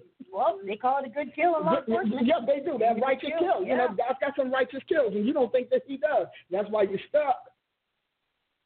And that's why your kids don't believe in God. This is a generation that grew up that did not know the Lord. When the last one that was faithful to Him died, all of their children. You didn't want to talk about church. I don't want to hear church, brother. I heard my sermon. I don't want to do it. You were critical. You were dis- um, uh, dismissive. We denied his name. You decided we're going to take his name out and call him him, her, it, and hunch. we did. We treated God shabbily. I'm sorry, but we did. And you got to go back. I don't care. Your 50s and 60s. You're looking at your children right now who are living out your doctrine who have no reverence for the God that you love. Now you love him because when we get older, we get scared. You know, you lose that strength. Come on, baby. We come uh-huh. close, I'm back to coming, coming closer to death. We just come on home to God. But you, your kids are living out that table talk, those criticisms, those arguments, those debates, that all of that liberty and that libertinism. Your kids are living out your words in the flesh because you kept them from the word of God. Uh, we got a lot of time for you to say. Take it. Oh, okay. Where you gonna start? I'm going to start with you saying God is not disarmed by his sentiments. He's motivated by being the Alpha and Omega. Uh. I just need you to say that. I should preach that. I need you to preach that. But I think that helps to bring perspective on the love conversation. Um, it's not that God doesn't love, it's not that he's not aware, but that God is not ruled by that. That he's not ruled by his emotions the way we are. I just love that. That he's ruled by who he is, his identity. So I just love that so much. Mm. Um, you talked about how there's a logic system to what God does, and as Prophet Ashley said, that logic trumps Rhema. Um, I agree. I agree with her. I because of how I grew up, I didn't hear Rhema either Mm-mm. until I got here. You know, that's a Rhema word. You know, Like, what? I'm not one for lingos and things like that. Like, just give me the word. Just give me the scripture. So um, I love that as well. Some of the other the note, other notes I made about is what we talked about with the Mhm. fasting. Um, let's see. But you talked about how at the very beginning that we have to put the word to the text. That there has to be a filter, Mhm. and that that filter is logic. You know, I think it's an important conversation to have because we always equate spirituality with kind of crazy or Mhm. or faith. Yeah, you know, kind of crazy. Faith is Yes. is is not tied to logic. Logic, Mm-mm. you know. Um, but I love how you present the gospel that it is tied to logic, that it makes sense what happened, Mhm. rather than it's something so ethereal and something that we can't wrap our our mind around. So I just loved how you're bringing accountability. I think that's bringing accountability back to what we said. Yeah. You said that prophecy, there has to be prophecy due diligence. Don't prophesy what you're not sure of. You said that earlier. Mhm. Uh, yeah, let's talk about that. You know, um, that's let's talk about that because uh, we we are in a, a day and age where we feel pressured to prophesy. We Mhm. feel Yeah. pressured to speak. Yeah. We feel pressured, pressured, pressured to have a word. You know, and social media has done that to us as well. We're just so pressured to have a word and have something to say. But you said something profound. I don't prophesy what I'm not sure about Mm.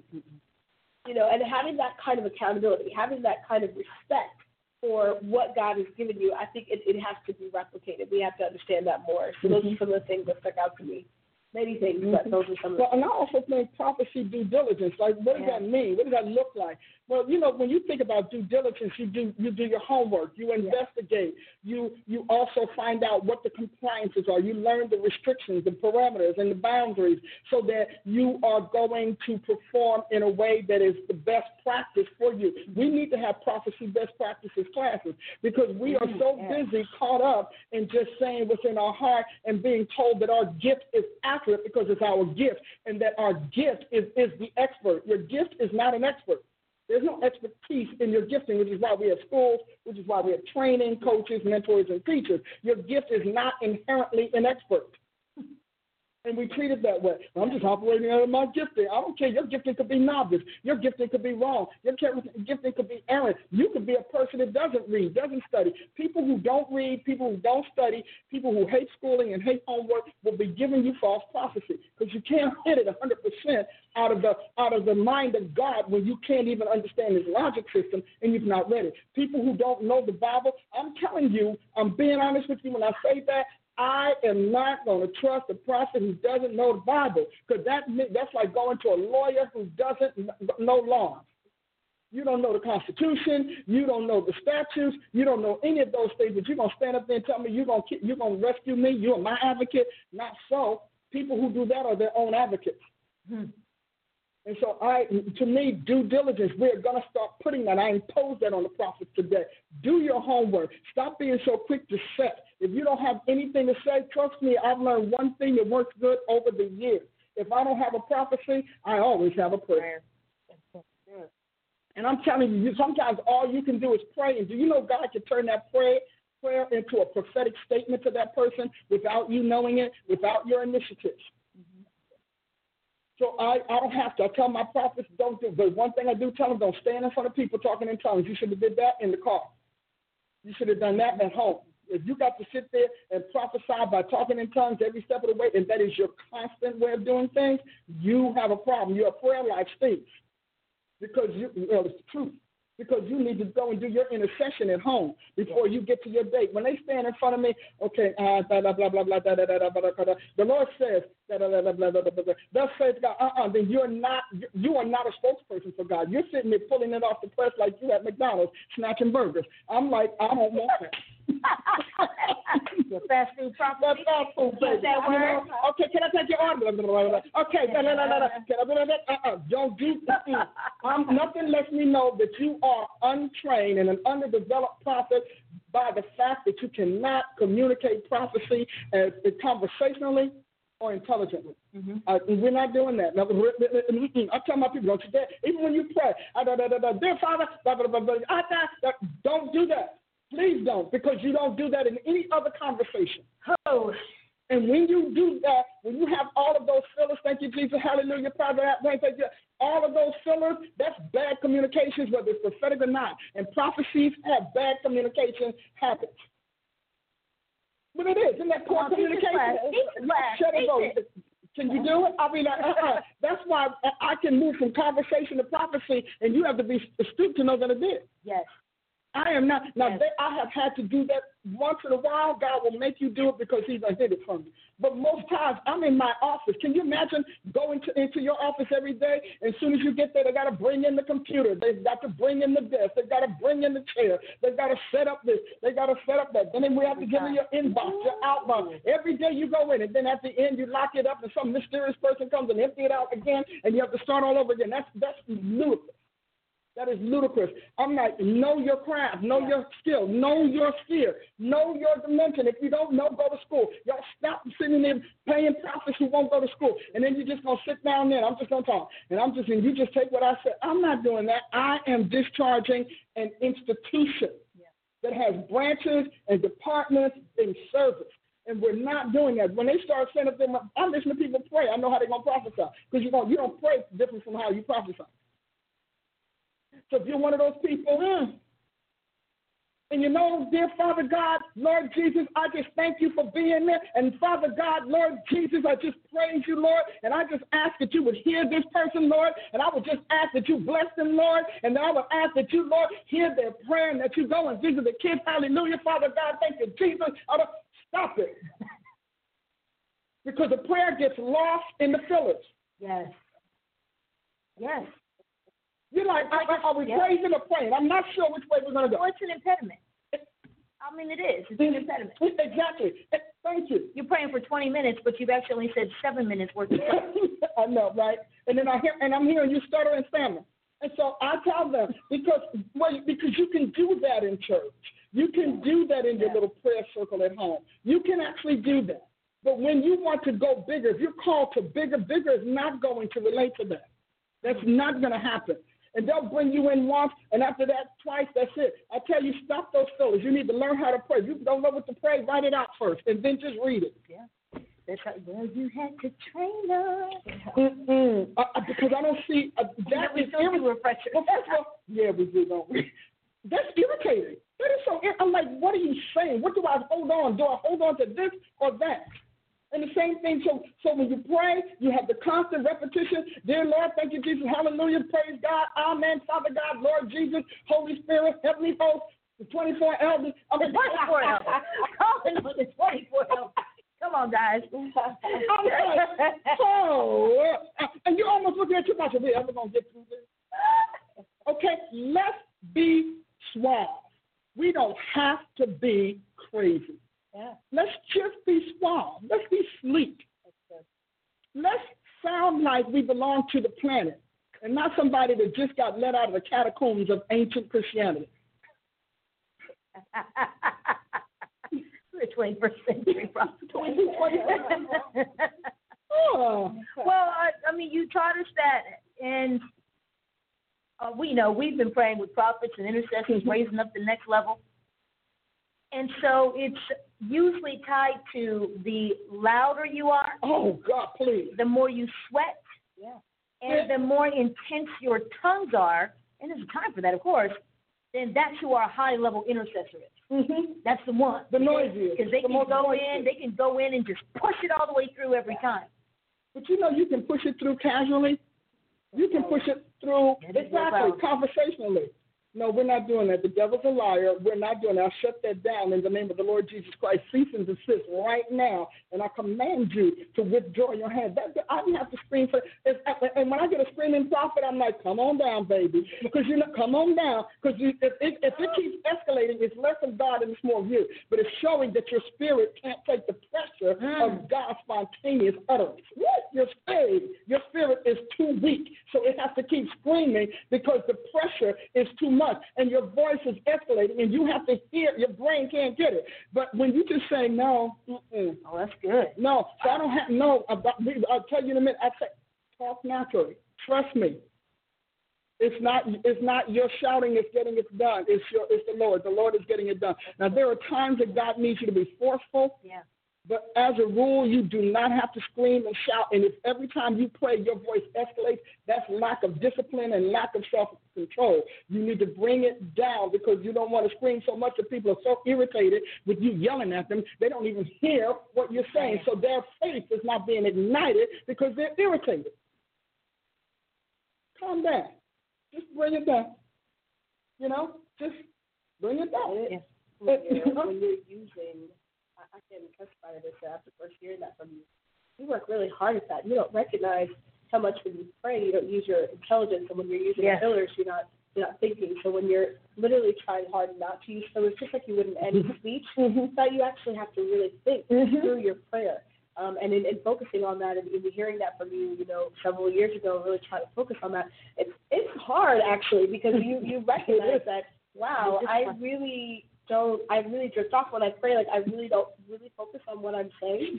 Um, Yeah. you know, like you when you pray, you just it's robotic. Mm-hmm. You know, and those fillers become out of they can just hallelujah, and God just think hallelujah. You, know, you just it's robotic. You fall into this thing, and you don't recognize that you're actually not engaged. That your logos is not engaged. That you're not focusing on what you're saying. Um, that it's not planned out. That it's not strategic. It's not anything. You know, and I can tell you when I'm tired. Like this is I'm just saying that this is the Yeah. testimony of how true this is. When I'm tired.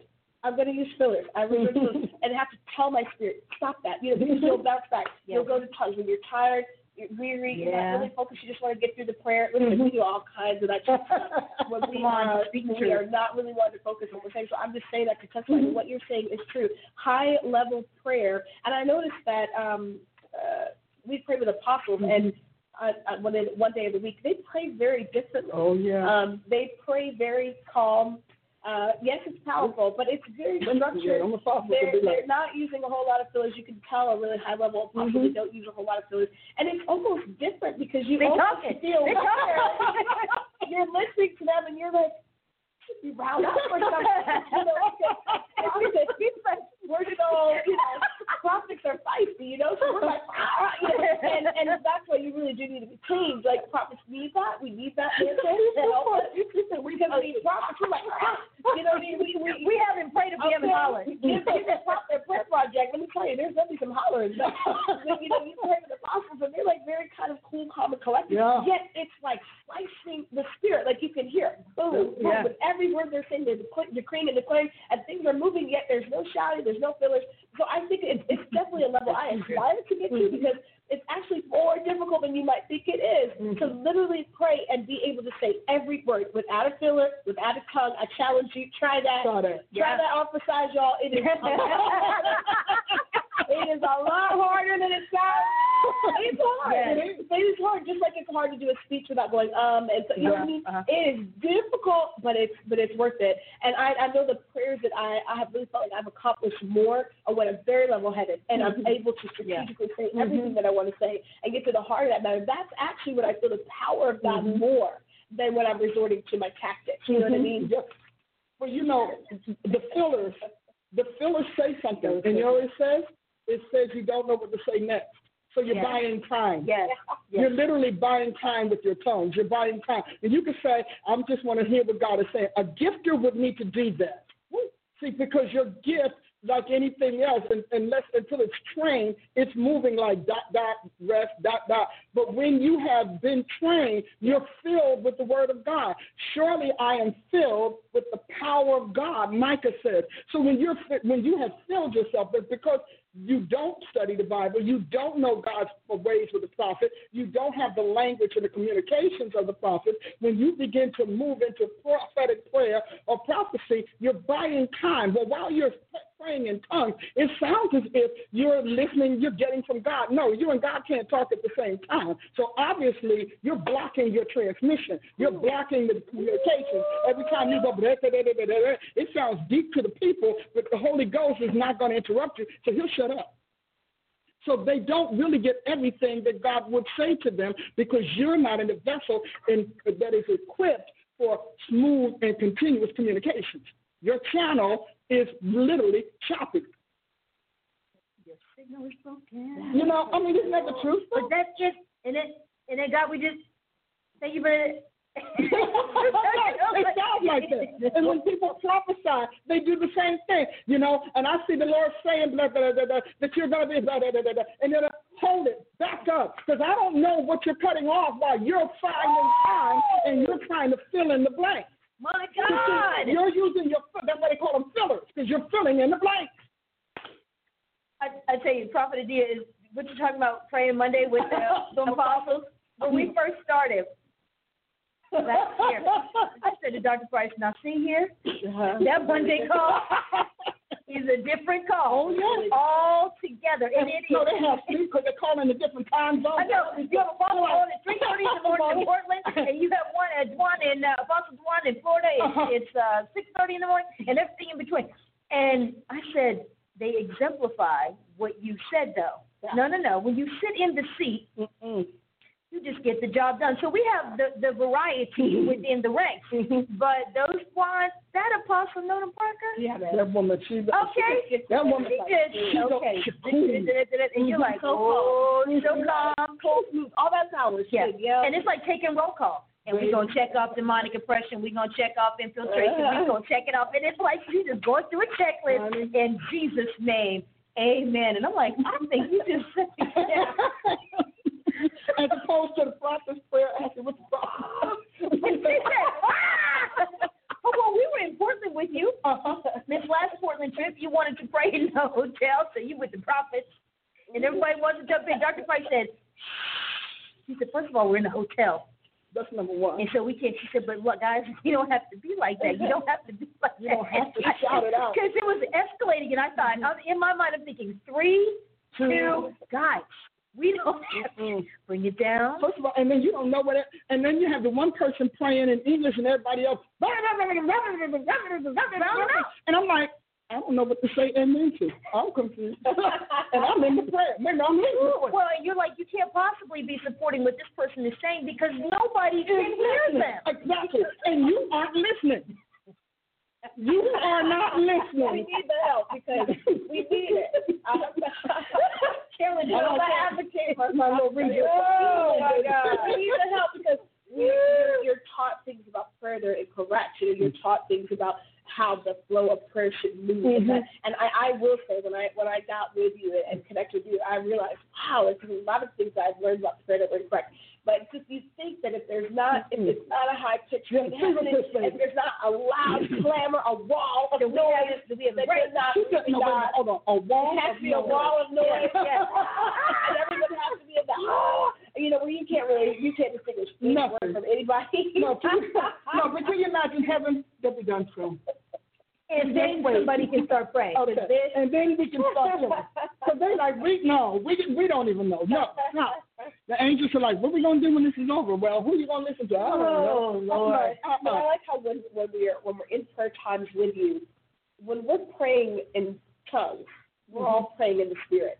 There's a moment that happens if you ever get the privilege of praying with Dr. Price, but there's a moment that happens when she begins to speak in in our English tongue, Mhm. and you just every, just shut up. Like everybody mm-hmm. just be quiet and just allow the prayer to, to go forth. Mm-hmm. You know, I, I think I've learned a lot from that. You know, that mm-hmm. when when someone is speaking out the prayer, so like there's moments when we all are praying together. You know what I mean? We all are praying in tongues, but there's that time when your voice cuts through the noise, You and it's like everybody knows and you're able to speak out what the prayer is, and everybody knows to fall back and allow that word to come forth. You know, so there's a time and space for everything. I guess. Well, um, because I do have interpretation of tongues, so I'll be like, um, okay, we said enough on this subject, so we need to shut up now.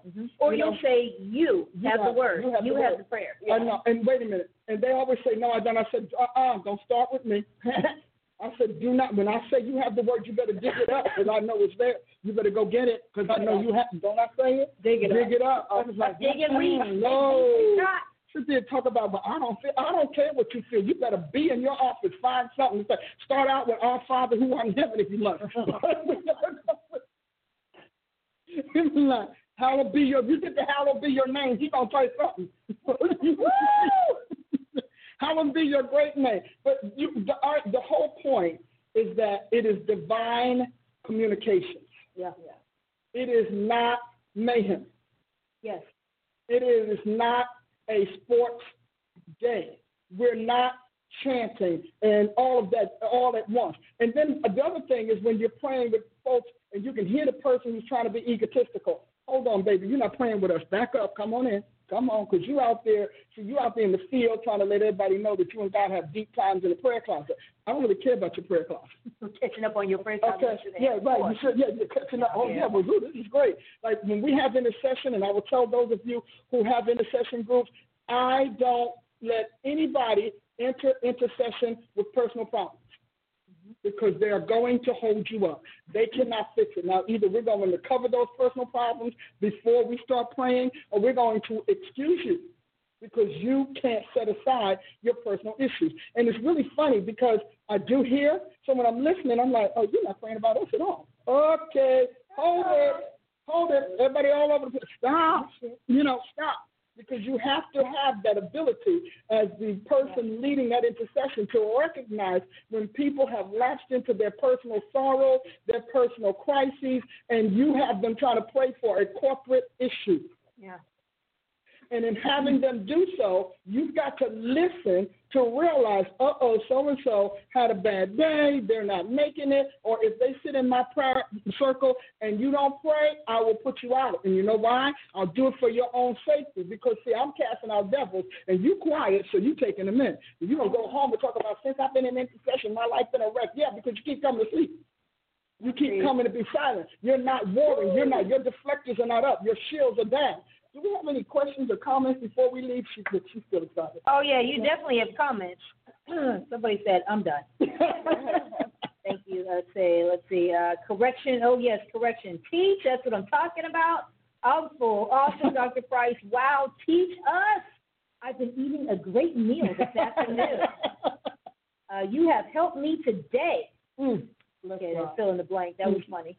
Okay, Apostle Sally, she was talking. Yep, she on that Monday She on that Monday prayer call. and she's smooth with it. You see, she quiet. She's smooth.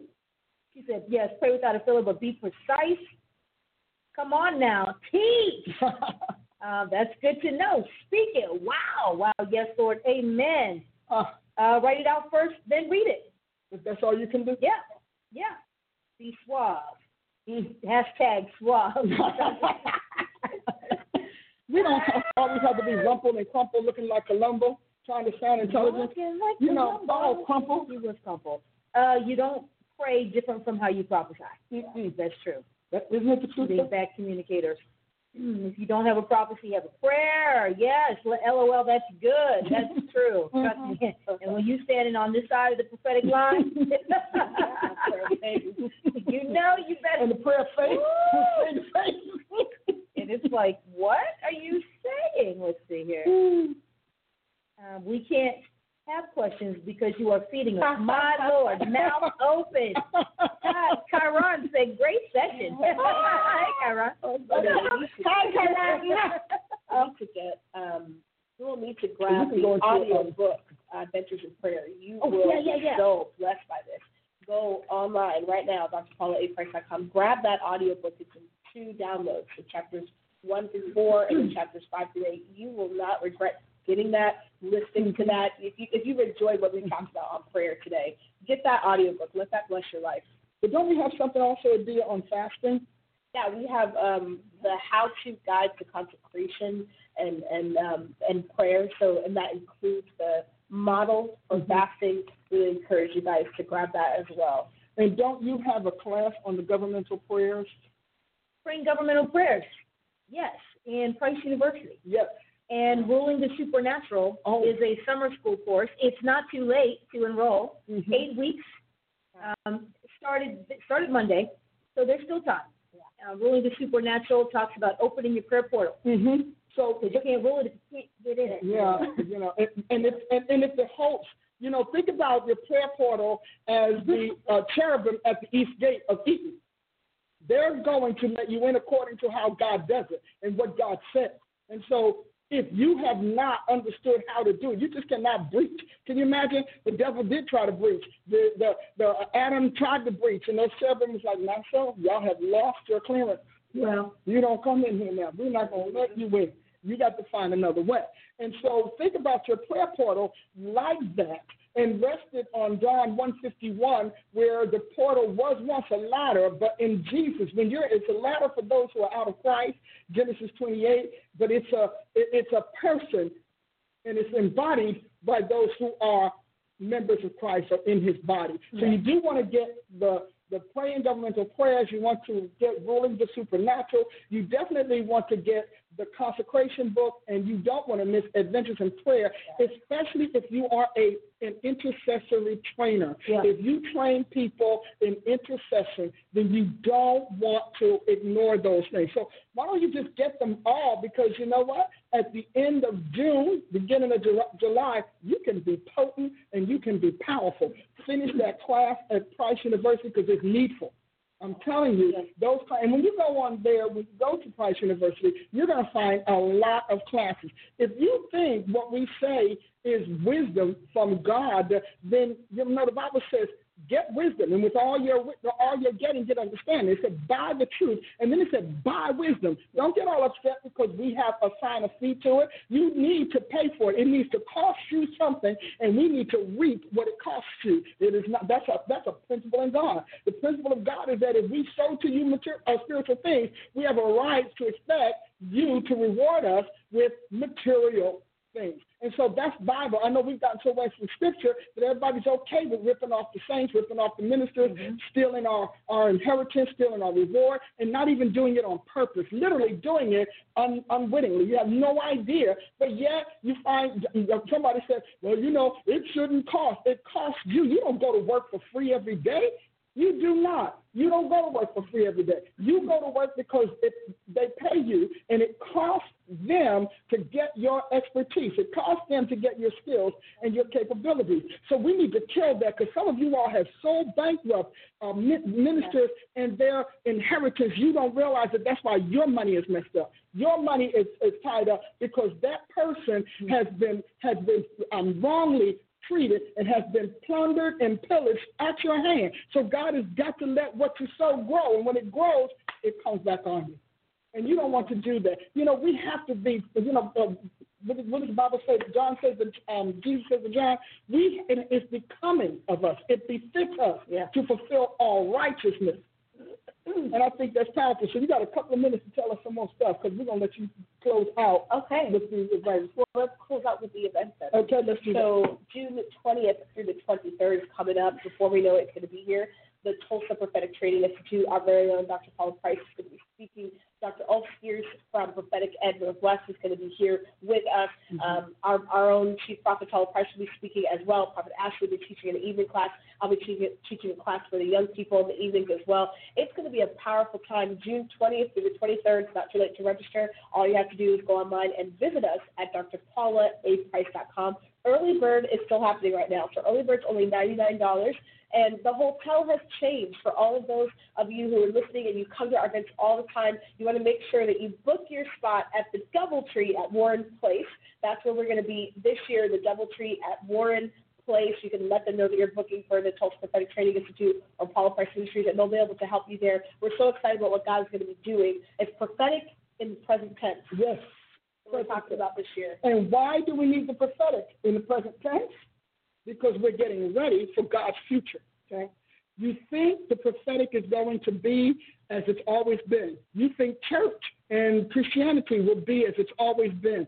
God's future has changed. And wouldn't it be great for you to get advanced equipment, advanced training for it? So bring in your your church. If you're a pastor, bring your church, prophetic or not, bring your church. If your church has the Holy Ghost, there's some prophecy going on and there's somewhere. You want to do it. Pastors, if you want to begin to regulate this and manage this, in your local assembly, in your local congregation, here's where you do it. We are we have done this, um, and I'm going to tell you. I know I'm an expert in this 30 years, 30 plus years. I know I am. All of the manuals that I've written, books, assessments, etc. Why not come to the experts and become one yourself? We need a lot of prophetic experts. We need a lot. We don't use that term because we've been told that that's arrogant. That is not true. That is not true. Jesus was always considered to be superb, expert, etc. So were those apostles. We brought them to you, you uh, and, and for you to get healed. To those apostles, we brought them to Peter. Peter was such an expert. He told a woman she got to get up from the bed. That's what God is looking for. And we're going to start being expert. So come, join us in June and, and, become, join us in the training that makes you an expert and begin to look to be an expert. Stop letting somebody tell you that you should be mediocre because it's humble.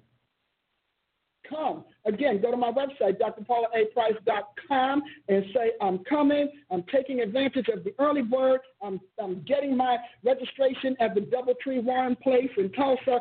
I'm good to go. Hey, it's time for us to leave you. We've enjoyed it. And she's got a finger on the button throwing us over here. We've enjoyed it. Join me Sunday for Scripture Organic, Culture Modified Christianity. Hallelujah. At the congregation of the mighty where God stands. We go live at 10 a.m. If you are also uh, on the internet, 7.30 in the morning, you can catch the broadcast, taking it on with Paula Price. It's a powerful show. We're talking about now mind stuff. Woo! I love you all. God bless you. Hey, sow a seed in Jesus' name. We love you. God bless. Judy was boring. Hello. Then Judy discovered ChumbaCasino.com. It's my little escape. Now Judy's the life of the party. Oh, baby, Mama's bringing home the bacon. Whoa, take it easy, Judy. The Chumba life is for everybody. So go to ChumbaCasino.com and play over 100 casino style games. Join today and play for free for your chance to redeem some serious prizes. ChumbaCasino.com. No purchase necessary. Void where prohibited by law. 18 plus terms and conditions apply. See website for details.